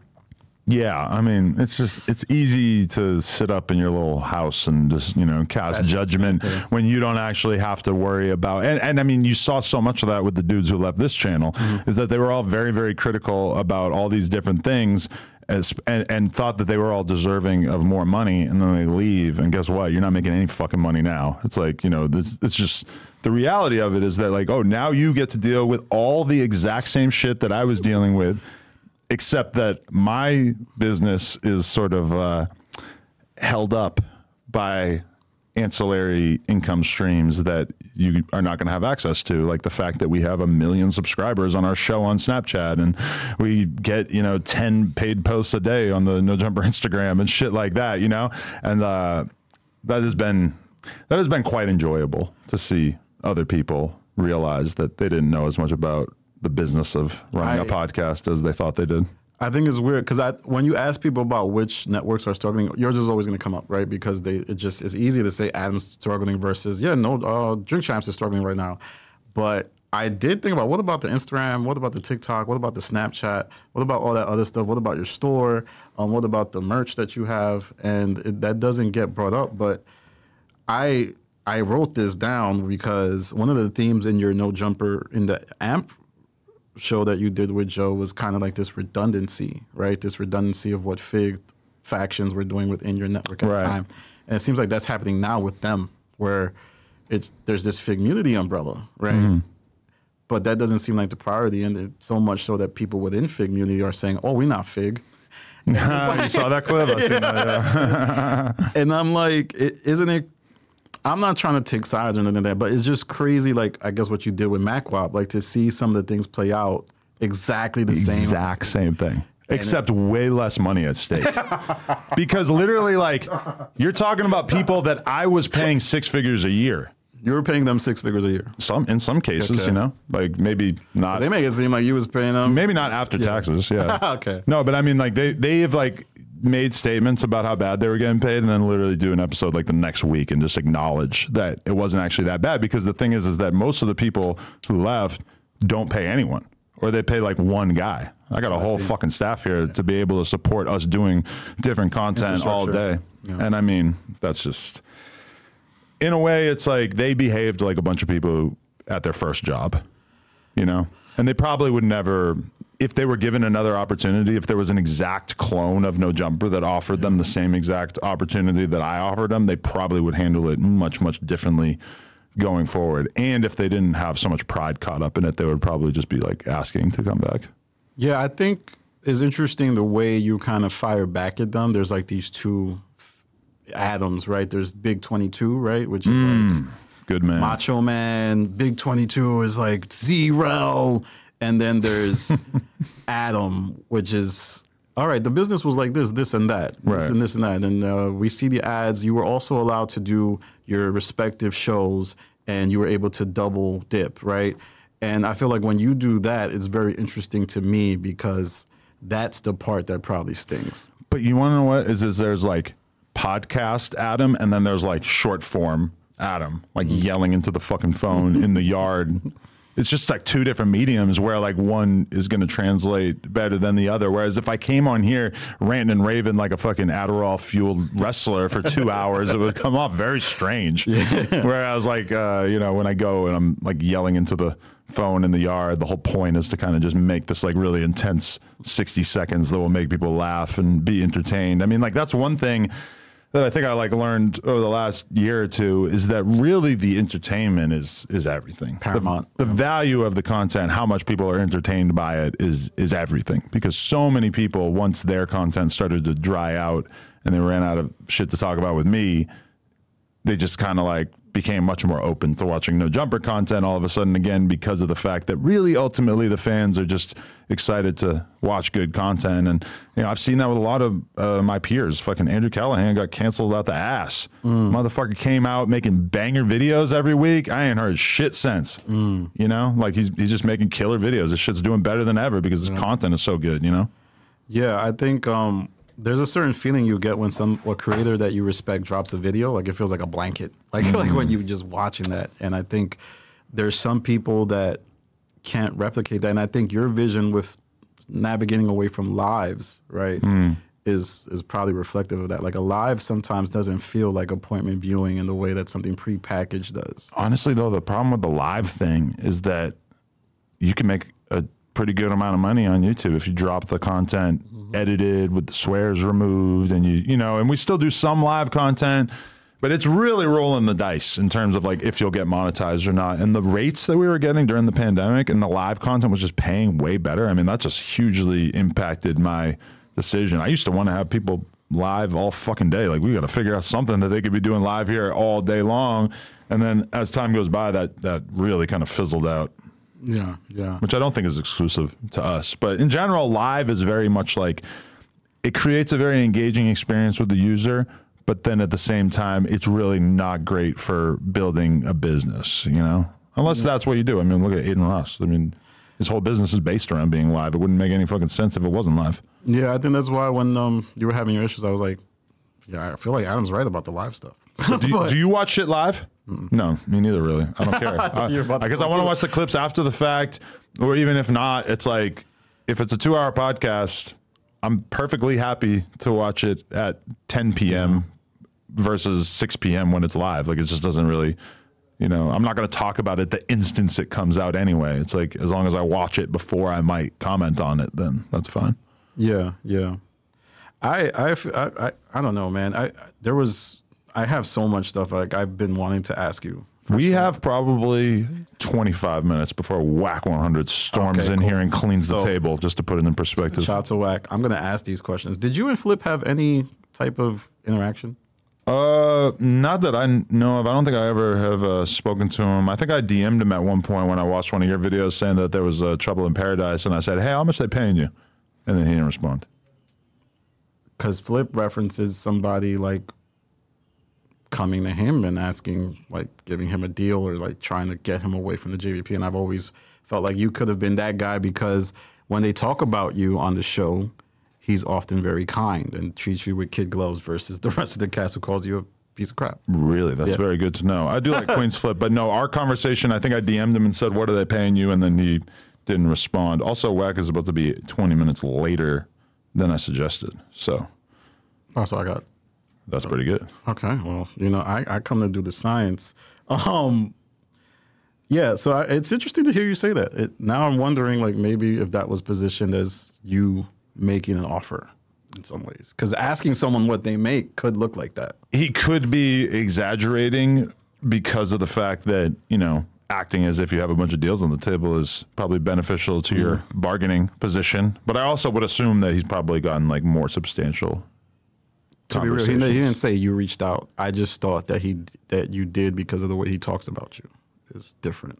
And he probably just recognizes that I'm a real one because he's a real one, you know. He's been fighting people in the street in these skits for all these years. Uh, I don't know. Yeah, yeah. We're different types of real ones. You're different types of probably real ones. Probably fair to Definitely. say. Definitely. Um, I also wanted to ask, um, what did does it feel weird to have other people attack your business when it kind of seems like your business is in uniquely positioned in a way to survive all of, like, the adpocalypse that's coming for the podcast industry in this space? You know, I feel like Joe's more positioned to be able to survive a, a Holocaust business-wise. I don't know. Is that true? Because I, I I feel like I've always heard he makes a shitload from Patreon. So that will make your business very resilient, right? But then it's also really hinging on the fans. You know, our Patreon certainly took a hit when those dudes left. So I don't know. I mean, I, I, I have managed to weather many storms, the adpocalypse being for sure one of the biggest ones, the uh, the host leaving, another big one. Mm-hmm. But yeah, I mean, people attacking each other's businesses. It is kind of weird to realize that people do that sort of thing on behalf of their own business. That, like, a content creator will go to war with you because they realize that if they negatively impact your business or if they are seen as the victor, they might conceivably actually be able to take your fan base, a la King Von going at N B A Youngboy at the exact moment that he realized that he had already maxed out dissing F B G Duck. You know, Von mm. was just so eager to beef with Youngboy because he realized, like, I can take his fans. Pivot. Yeah. Yeah. I, and mm-hmm. I think on, on the idea of being hurt by people, does it kind of hurt to be in this back and forth with Joe? Because I feel like you looked up to him, and he was like, it was like, this is just a comic book, geeky and edgy, Superman and Shazam. Like, like it was. I'm like, not familiar enough with Shazam, but uh, yeah, no, it does kind of suck because you got to think about it. When I went on that A M P show with him, mm. I was doing so because I kind of needed to make a public statement at that point. I didn't have P R at the time, which I probably should have, but I felt like I needed to make a public statement. I was on the phone with multiple different high-profile hip-hop media types that morning who told me, do not go on a live stream platform with Joe Budden right now. No. And I said, nah, Joe's cool, man. It's going to be all right. It'll be cool. And then I get on the phone with him or on the A M P call with him, and he basically, like, you know, totally let me down in terms of, like, what I would expect from him as, like, a business person or, like, even somebody who How I do you thought think he did that? I thought we were close to being friends. I think that he was salty about the fact that I was perceived as having dominated him uh, in the prior argument on the podcast, and I think that he resented the fact that I did a bit of a victory lap. So I think he saw it as a easy opportunity to try to get a W over me and marginalize me. And, you know, I think that he was also somebody who was probably kind of resentful of the fact that No Jumper was having so much success with having all these different hosts. And when some of them start leaving, that's good for his narrative because, you know, he tried and failed to put together multiple different podcast lineups and they didn't work out. And he paid out his fucking sexual harassment oh uh, settlement and everything, you know, but I think, yeah, it was a very self-serving move on his part. And you just you see more and more people on a regular basis now who take the content thing and treat it who treat people as disposable objects that they can try to go viral off of. And, you know, I respect it to some degree, but oh, with oh. me and him, I thought that we had more of a respect between each other. But then I kind of realized that I had hurt his fragile ego by whooping his ass in a debate three on one. How do you feel about Joel's curation of that breakup? Because I'm not even talking about them, but the way he curated it. You mean the No Jumper breakup? Yeah. Well, at one point, he was supposed to sign A D. Whoa. Wait, after the breakup? Exclusive. I finally got like after that, yeah, news-breaking moment in the industry. Shout I never mentioned it. People people put me onto that move. But then Wait, it, after the breakup or like yes. before? the Because that would have been interesting if it was before. But yeah. I don't know if he went and uh, checked the tape, watched some footage, and maybe realized that. Oh, so you're saying he didn't sign them because there's like shortcomings? If there were shortcomings with Ice and Ish, and Joe Budden was being real with himself, I think he might have watched the footage and done the science and realized like, oh, this these other guys who are being heralded as the next top content creators might be more of the same. With some of the other hosts, you know, you don't want somebody who's scared to have an opinion. You don't want somebody who's just going to kind of clam up when it comes to when it comes time to make that content. So I don't know exactly why it didn't end up working out. Probably would have been a bad idea on A D's part too. But yeah, I was on a space with Joe, um, and let me know if I need to wrap up. I'll wrap up. No, no, uh, no I will, plenty I will, of time. Wait till Whack runs in here with the clean with the Windex. I That's would, when we're going to be done. That would be my goal in life, to have Wax interrupt, uh, not Wax, Whack one hundred interrupt me. But so I was on Look a space.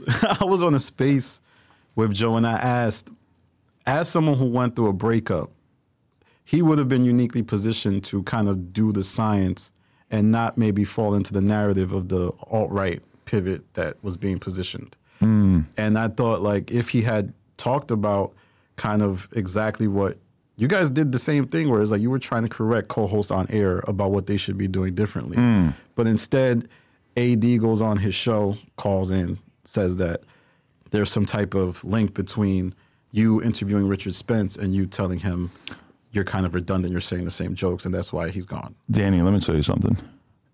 In the history of disingenuous arguments, in the history of nonsensical word salad arguments on podcasts, A D acting like he was offended by me interviewing Richard Spencer has got to be up there, because he set up a Nick Fuentes interview a couple months before that.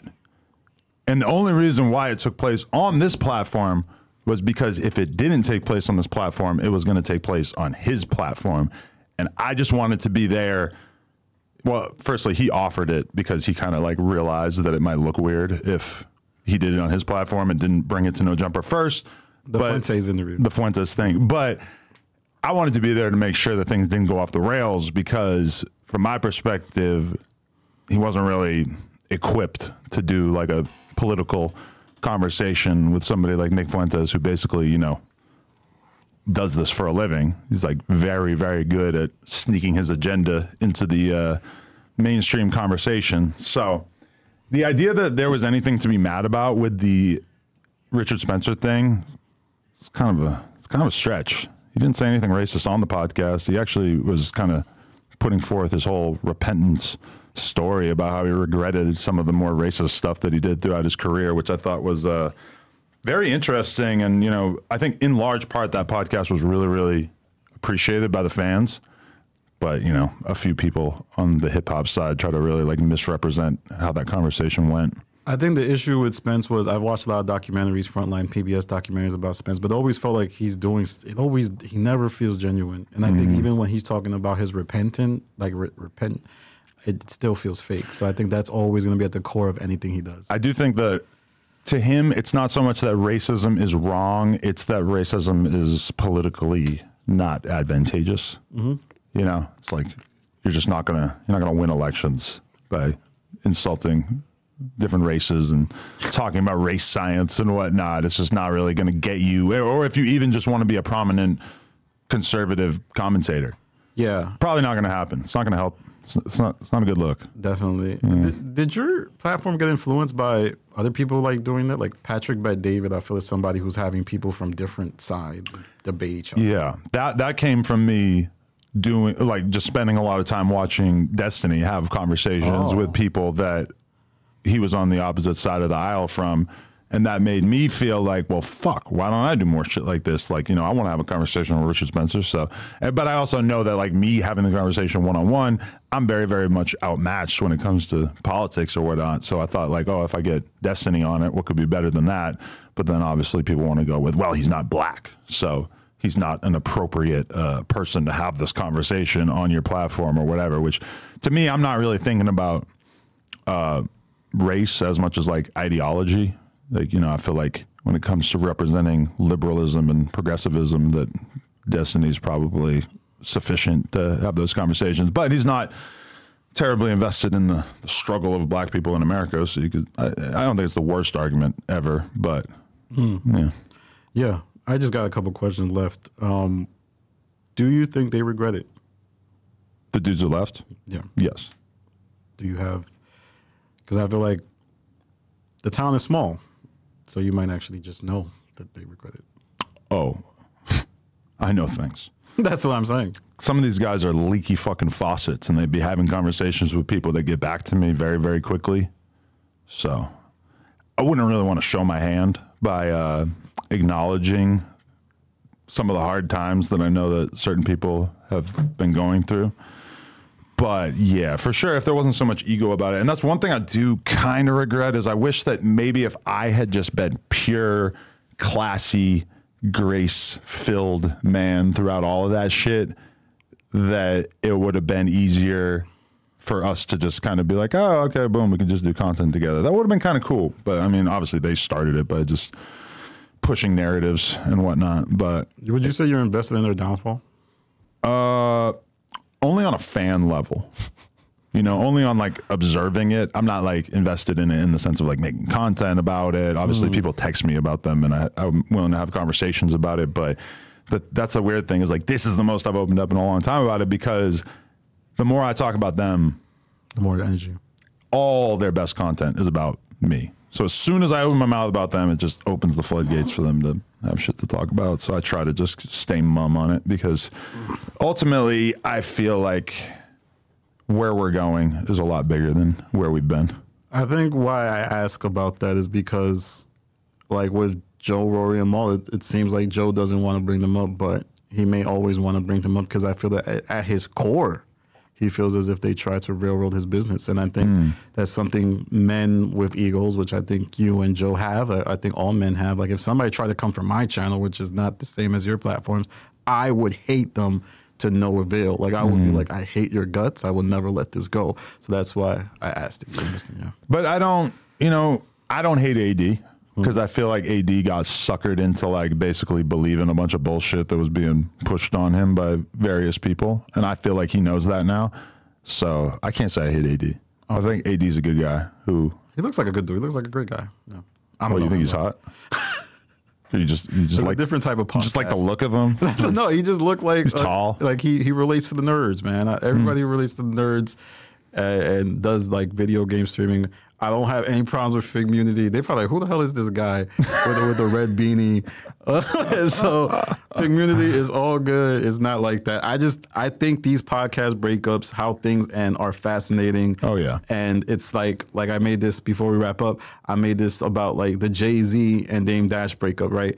We still talking about it, but imagine they had done, like, thousands of hours of podcasts for us to look back at it. We would still, we talk about it more. There'd be channels about, like, mm. Danny from the Stop talking about Jay-Z. And we never even got to hear them have an argument. Yeah. The best thing that we got was Dame Dash talking shit about him and on so various one-sided podcasts mm-hmm. many, many years later. And, you know, Jay-Z, he's lucky. He gets to move in such a way that he don't got to comment on shit. Well, I wanted to ask this. Why did Joe post the photo of you? Where, and where did he get it? And what do you think he was trying to say? I thought that he was fat shaming you. I thought that I thought I was going to walk in here and see a very obese man. They don't know that I walked right fucking past you in the lobby. Yeah.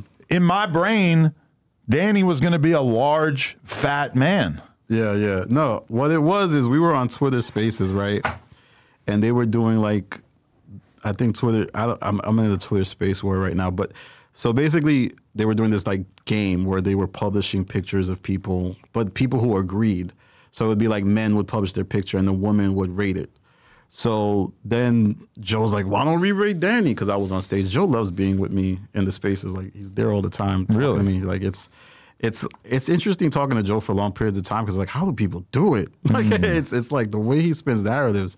Um, so there have been people who have known what I look like for quite some time. Mm. Um, there's people on the Reddit, that loser subreddit that exists for the Joe Budden podcast. Don't follow that one. Go to the Joe Budden Network Reddit. But um, they basically found out what I look like because my YouTube channel used to be my private channel, like mm. my channel that not private. And I used to have clips of me like when I was in college.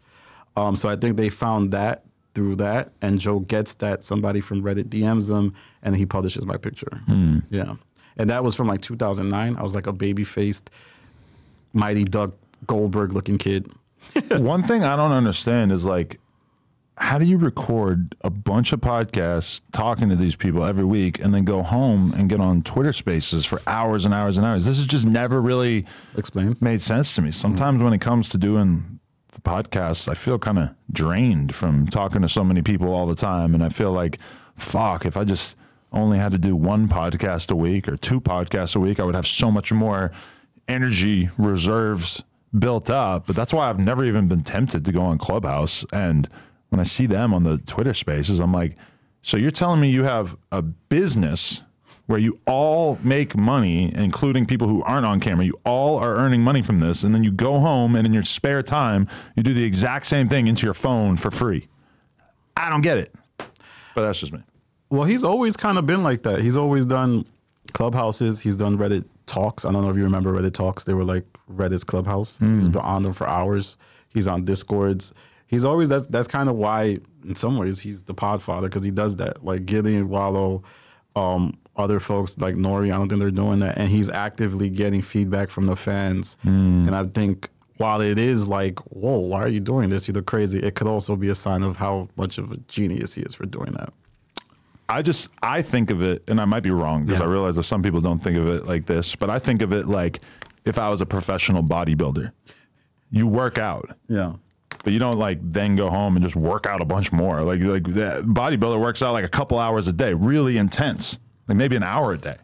And then you go and you, you nourish yourself. You take care of yourself. You eat good. You might do a little bit of cardio or whatever, but you spend the rest of the day taking care of yourself to prepare for your next workout.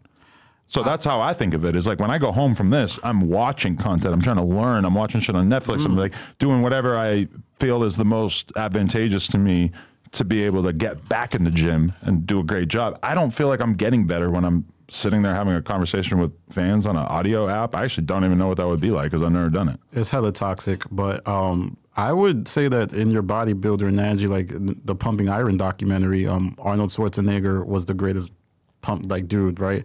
But in his spare time, he would bully Lou Ferrigno, right? Like he would just to make sure that he, he knew like to bully other people. And I think for the crazy ones that really take it serious, they it manifests in certain ways. And I think it manifests in different ways for you. I'm not as familiar with what you do in your spare time. Like maybe you do something that looks weird to Joe and this mm-hmm. looks weird to you. Well, I, I find also that when I'm living more of a normal life, like when I'm in Brooklyn back in the day, I used to just... Williamsburg, shout out. Shout out Williamsburg. I used to just be riding my bike all the time, hanging out with people, infinite, talking all day about anything.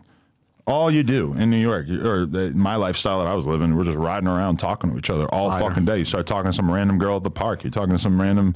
dude who's selling candy, whatever. I mean, it's just on like drugs. You just talk all day. And like, I guess I have kind of like lost sight of having that much of a reserve of conversation. But I don't know. I, I think that the, the way I'm thinking of it makes a little bit more sense to me. I like yeah. to be somewhat efficient with my words. Yeah. He spends like, I, he's on there for like, I would say like almost three hours a night sometimes. Jesus Christ. Like crazy amounts. To me, that's almost like a sickness that you, you, you require so much feedback and you're so in need of connection and you're apparently not getting enough of it from your friends and your, mm. your real romantic relationships that you like have to kind of constantly, like, I don't know how much of attention you paid to Lush, but that was ultimately what kind of, ca- I like Lush, caused a lot of our breakup at a certain Lips, point. I feel yeah. like is that it was just like, He, he needed too much affirmation from the fans and from other people, and it led to him being a, a leaky ship on Reddit and Discord and whatnot. I've always wondered, like, how it's, it's tough with podcasting because you're like talking to people for hours and hours and you're not really their friend, right? Like, I don't mm. know if you feel like the people you do podcasts with are your friends. So I'm just going back by, by what you hint. I think you may have hinted at, like, the, the loneliness or something like that. Um, maybe that's a way of having authentic conversations, but I'm not here to psychoanalyze. Um, yeah. No, but I, I feel like that is an underrepresented part of, like, the sacrifice of being a podcaster is that if I spend my day having eight hours worth of conversations with people that I don't really have a real relationship with, or that, you know, I'm really just talking to them for content, you become very, very good at having these superficial relationships. Meanwhile, like, you, you just don't spend nearly as much time leaning into your real relationships. And it just kind of affects everybody a little bit. And I see people that I know who will go out to dinner with their friends when they're in town. And my brain never fucking works that way because mm-hmm. I think, let's do a podcast when you're in town. That's heartbreaking. It's fucked up, right? Yeah. But that, it, it ends up kind of fucking with you. Like, I just, like, I, I, I've been friends with Vlad for all these years. I never, like, been out to dinner with Vlad. I yeah. probably should. It's, like, good human shit to do. But yeah. normally when we talk, it's content. Yeah, I mean, it, that's that's a tough place to be in, but I kind of maybe see that happening to me where I think about something totally different because I have a YouTube channel now. Mm. You know, like, I think about, um, I got to make a video about this. Something's happening, um, you know, and it, I, I see that happen. I can see why it happens. It's your job. It's your livelihood, and it's also a part of you forever. Do you think Charlamagne has fallen off? Boom! Obviously. Viral question. Obviously. I think um, it might be an engineered fall off, though. Like, sometimes...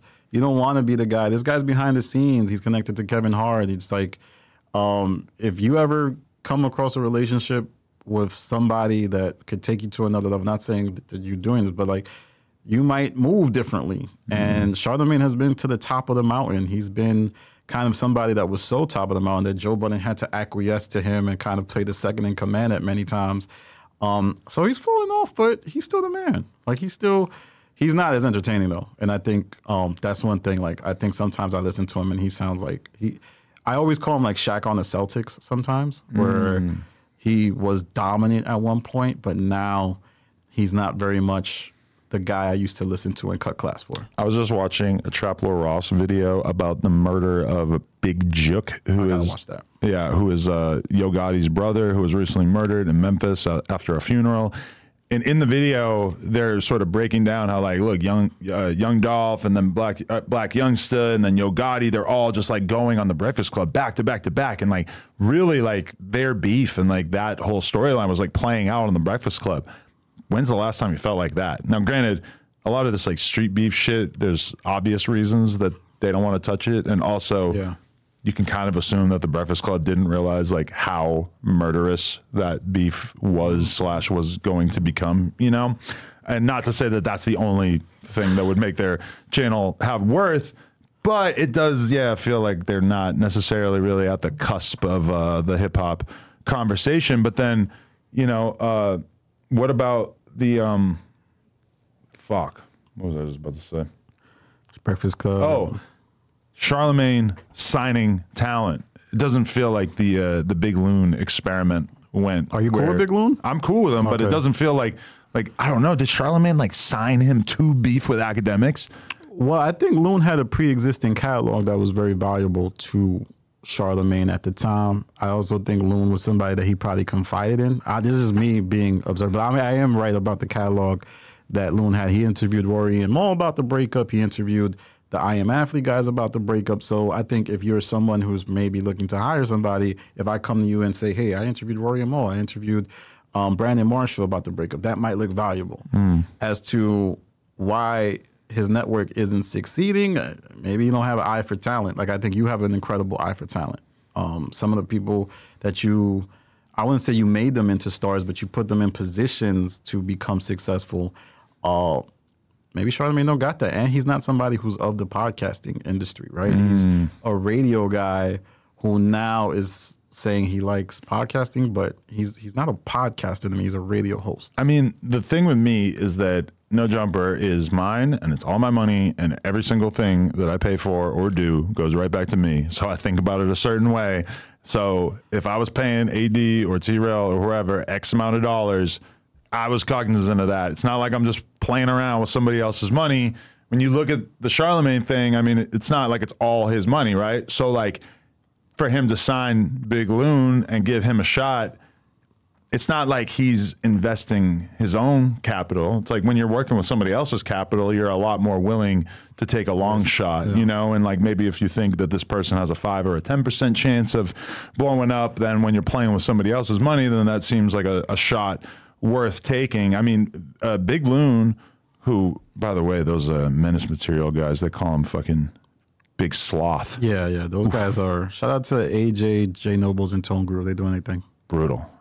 Sloth. They don't play fair, man. Dear they, God. I don't want to be for them. Uh, but when he first interviewed me, he was going off on academics the whole time. And this is before he signed to Charlemagne and before he did that Brilliant Idiots episode where he fully went in on academics. And, I mean, I kind of feel like that probably, like, cursed him a bit because I don't think you can just come in the game and just go for the top dog or one of the top dogs and expect for it to work out for you. I don't think you could be a rapper and just, you know, come Especially up off sick. of saying, fuck, uh, I don't know, who, who should we go with? Drake. F- fuck Drake, fuck Kendrick. It's like hard to imagine a successful rapper who comes out and their first act is saying, this is why Drake's trash. Yeah. It's not going to work. Axe, yeah, especially Axe, because he's like, he's kind of like, the pioneer of all of this, so I couldn't imagine dissing him. But um, Loon is, I think he's kind of like his his niche is his niche. But when you try to put him on an elevated sphere, then it starts to look a little crazy. And um, Charlemagne's moving shaky as far as the radio industry and the podcast industry. I don't think some of the hires have panned out. Uh, he's making a bet, but I don't think he has the eye for talent like you or Joe. Mm. Um, like the idea that. Uh, Joe knew this whole time Ish would be a great podcaster, which I truly believe he's really good at podcasting, even if he doesn't believe it. Um, I think if you go back in time, though, Charlemagne's had a lot of W's in terms of identifying talent. Mm. Whereas, though, right now, you might judge him a I little guess, differently, like perhaps. Schultz, Schultz Tax.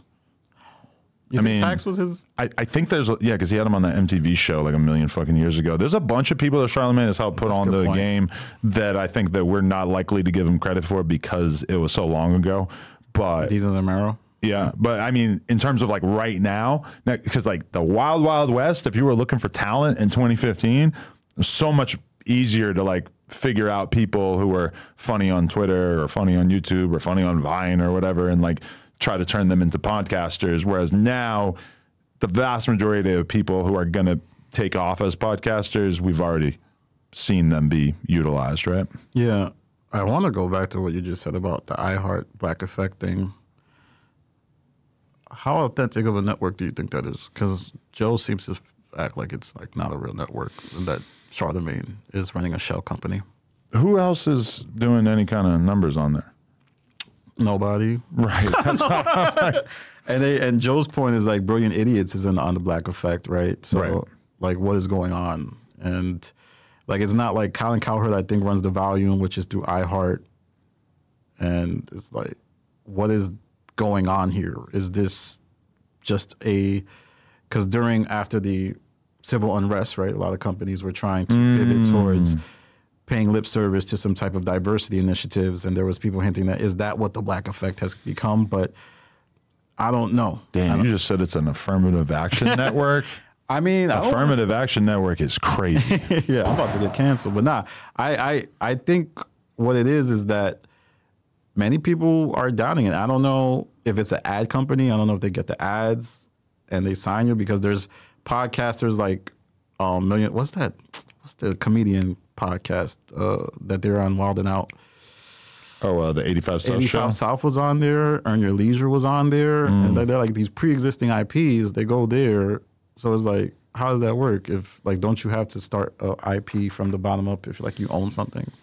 Yeah, I mean, I don't know. I honestly have spent very little time looking at that. Looking at it, I do feel like the it's the same thing as like the Complex thing or whatever. It's like if you think that you're going to create this great mm. business by finding a bunch of podcasts or, or, or curating a bunch of podcasts, what are you bringing to the table? If you have an intense ad sales uh, division like Barstool, then for sure I could see it being valuable for you to sign with a network. But a lot of these things, I mean, like Dave Mays has been doing that Breakbeat Media, and he signed uh, Don't Call Me White Girl, Mona, and he signed uh, fucking... Well, I guess he has Suge Knight, which is kind of weird because it's like done over the phone. Great podcast. But he he also signed uh, Funny Marco, who I believe uh, has dipped out. Left him. He left him. Mm-hmm. I don't know. I mean, it's like, what are you bringing to the table? It's it's not exactly easy to find uh, sponsors that are dying to just put their logo all over random podcasts that haven't really like proven themselves yet. I don't know. It's like so many people seem optimistic about this as a business, and having done it for a while, I guess I wouldn't say I'm as optimistic. For for, for me, it's more like literally building a friend group, a core group of dudes who actually are podcasting together. That is valuable to me and to the audience, is to actually see that cohesion. But the idea of me just like signing net, like podcasts that don't have any like overlap socially with the people who are already here, I think that's totally outlandish. Yeah, I mean, I think, but that model is also problematic as well, mm. the friendship model, because it doesn't seem sustainable for a long period of time. So a lot of truth to that too. Yeah, yeah, like you guys will inevitably break up at some point, mm. and you got to be prepared for the breakup, and that's why I like doing this by myself. And yeah, a lot of times I kind of zoom out, and I'm like, me and Ack's careers are not so different, aside from the fact that he's really doubled down on himself. Everything's about himself. Very, very low overhead. He does all this content by himself. Me, I've really invested in trying to build out this network of different hosts. And sometimes I think to myself, well, like, fuck, should I just be like a YouTube essayist? Should I get like a team going of uh, little writers helping me to like put together like, oh, let's talk about how this rapper fell off, and let's talk about this. And like, you know, maybe maybe that would be the smarter business move, rather than me like really chasing after this idea of having all these co-hosts and stuff. But, you know, one thing, to give more credit to my op, Joe Budden, he, I think he said like, y'all, y'all are competing with me when I just do this for fun. Okay. Which we all do it for money as well. Okay. But I like thinking about it that way, because realistically, I don't have to do this. I feel driven to do this. And as soon as I don't want to do this, I assume I'll be not doing it anymore. Yeah. You know? So, yeah. I always kind of thought that you could do that Rogan thing where you just, maybe your channel just becomes you interviewing people. Yeah. I mean, I could do that, but like episode fifteen thousand of, but that, but that is kind of what I'm doing. But then we also have like the group. Yeah. But I'm saying like everything downside, like I don't want to talk about, I'm not, yeah. That sounds crazy for me to suggest. But. I mean, uh, you know, I, was, I listen to Sam Harris a lot. Mm. Uh, and the other day he said that somebody recently turned him down to do a podcast. And that was the first time that had happened to him, that someone turned him down to be mm. on his podcast. Wow. And I was just like, wow, must be nice. Because I've had conversations with Vlad where we would, we would say, you know, he, he'll send out one hundred D Ms on Instagram and get like a handful of people that are down to do it. Yeah. And we consider that a pretty decent rate. You know, if you can get a four or five percent success rate, that's like if you talk to a hundred girls and you fuck five of them, we're in business. Yeah, you're killing I, it. I feel like doing the same thing you did to me during this interview. Uh, will Andrew Schultz leave Charlemagne? I mean, how well does The Brilliant Idiots do? That's a, really well. That's a podcast that if I had more time, I would definitely listen to it more. I do listen to it from time to time, but I think we, it does well for it being a second option for both men. Yeah, and I think it's smart for Andrew to keep one foot hip-hop adjacent, you know? Mm-hmm. But, I mean, yeah, it's got to be a little bit of a weird decision, given that Flagrant is fucking gigantic at this point. Yeah, Andrew Schultz is kind of like... It's tough now to even delineate who was more impactful to his career, Schultz or, I mean, Charlemagne or Rogan. Like, it's like mm. he's becoming... I think epic. Rogan for sure, right? Remember that clip of Charlemagne saying that... I'm going to do a video about that. That The Breakfast Club is just as big as uh, Joe Rogan? Very delusional. Oh... That really made me feel like, damn, bro, you live in a bubble. Yeah. You live in a bubble that is really shielding you from what's going on in the world out here.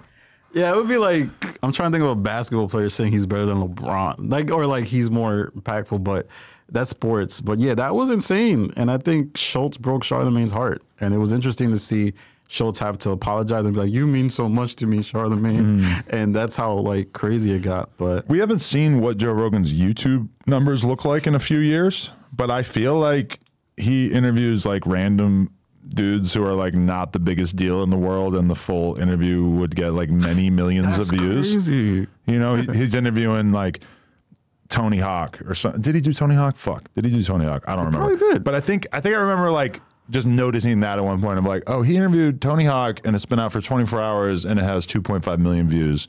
And there's nobody hip hop wise that could touch that at all. It's insane. Like, he can interview a janitor that works at a museum and he'll probably get like tons of views. Like, he's just um, the yeah. way he does things. And I think his YouTube exit created so many people because the algorithm was like, yo, we got to create. And I think Schultz maybe mm. may have filled the void. I don't but, think of Joe Rogan as somebody who's thinking about the competition between podcasts. I think yeah. that he's like just so successful that he doesn't have to think about that at all. But you definitely probably are right that that opened up a big, big space Backing. for more on, on YouTube. Yeah, that's a good point. Yeah. And I'm like, do you have any questions for me, man? I, you know, I got, I don't know. What's next for Danny from the stop? Like, where, where where could you see yourself taking this? Will you ever start a podcast? People are going to be commenting saying, Adam, you should hire Danny after this too. Why would you say that? I don't know. Just, they say that about anybody that I have a good conversation with. Oh, well, it's a good conversation. The thing is, um, like, I was watching Mister Beast on Flagrant, right? And he was like, he was trying to do the interview. He was being cool. But like halfway through it, he's like, so this is what you guys do, right? You do this long form stuff, right? And it was like, he was like going in his head and he noticed that this is crazy to sit down for two hours. What about my retention? What about the retention of the people watching? Mm. And I feel like a podcast, man, there's just so many people doing such long content.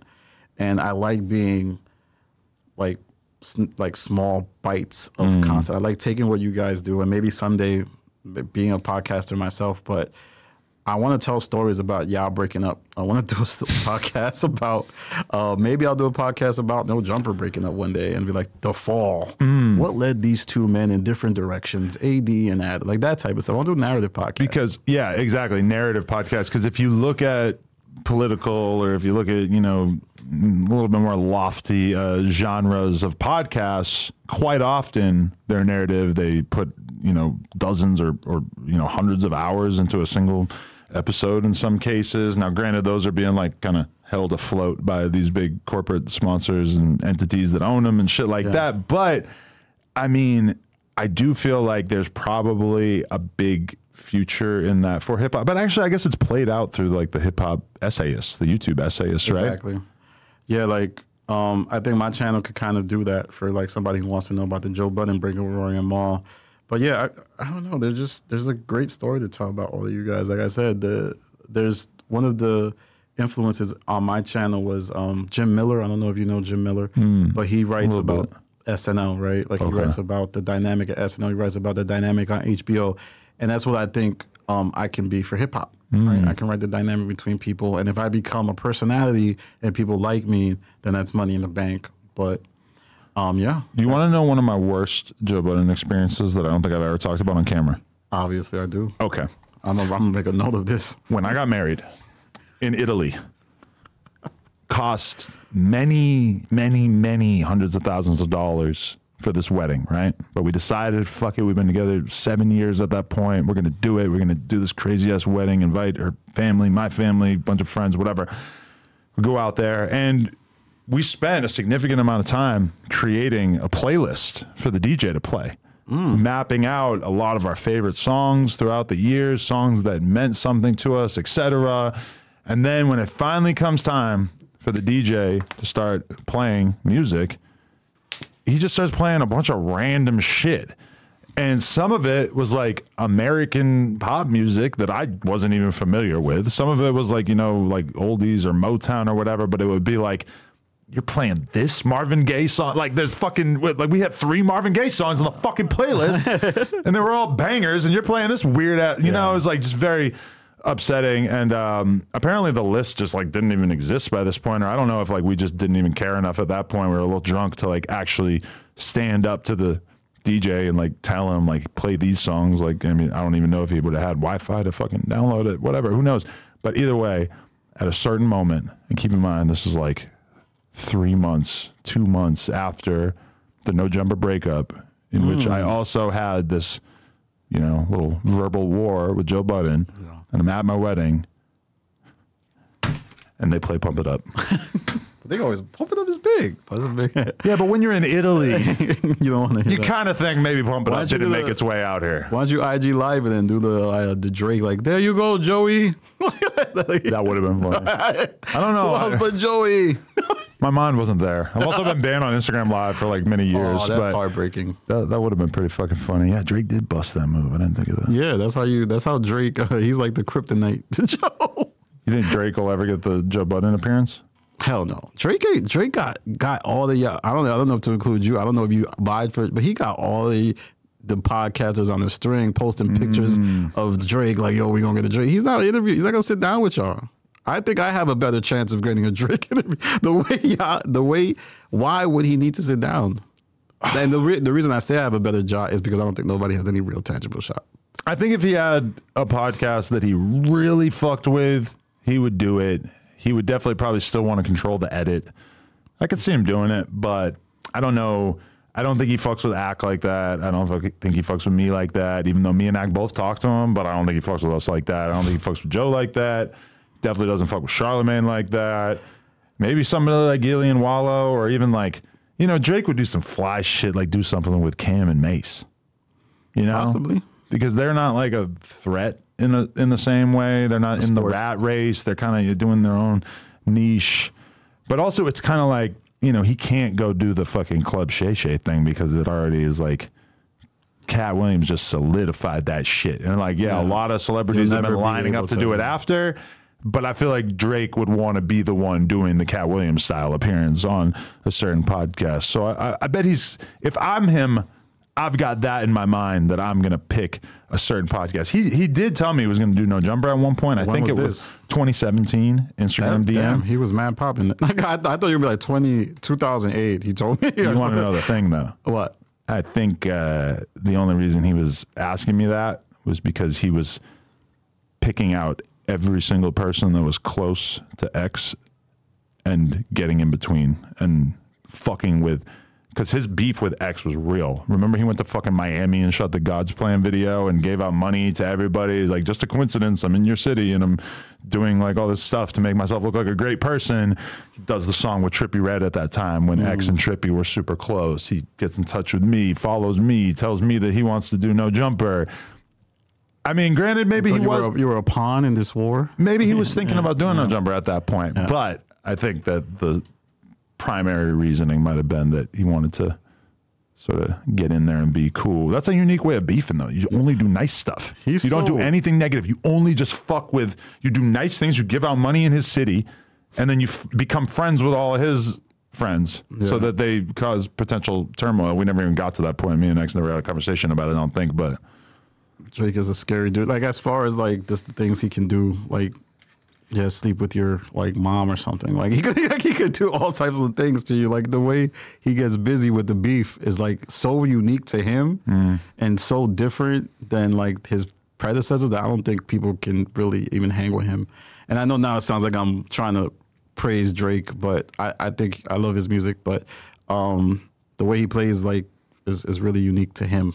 You and should go to Ice's neighborhood and hand out turkeys. And make a whole vlog. You'd be so triggered. And you can't really talk shit about it because it's like you're doing something good. That yeah. he's that he probably, I don't know. I don't want to take that away from him if it's he's ever given out turkeys. But. Because Ice, it, it, it was interesting. Like, it got to the point where I felt bad about what I was saying about Ice because he was so visibly triggered. And it, it's kind of interesting. I don't know if that ever happened to you where you talk about somebody and you see the effect and then you start to think, like, maybe I should, like, chill. But yeah, yeah. I, I learn. Yeah, I've been there, but you know, if if you believe it, you believe it. End of yeah. the day, yeah. yeah. Danny, thank you so much for yeah, your time. Man. Everybody, go subscribe to his channel if you want to keep up to date on what's going on with all the pods the out stop. there. Simple. The stop.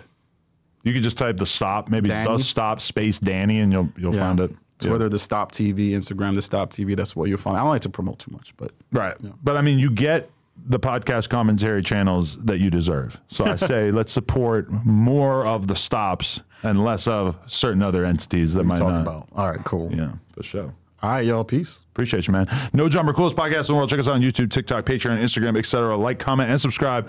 no jumper dot com if you want to support. And we will be putting Joe Budden's first album up here with the Whoops, the Plug Talk A V N Award, the the Durkios, the Crip Mac forty, the Len of the Plug Fleshlight, and the Gay Crips Orange Sunglasses. Let's go.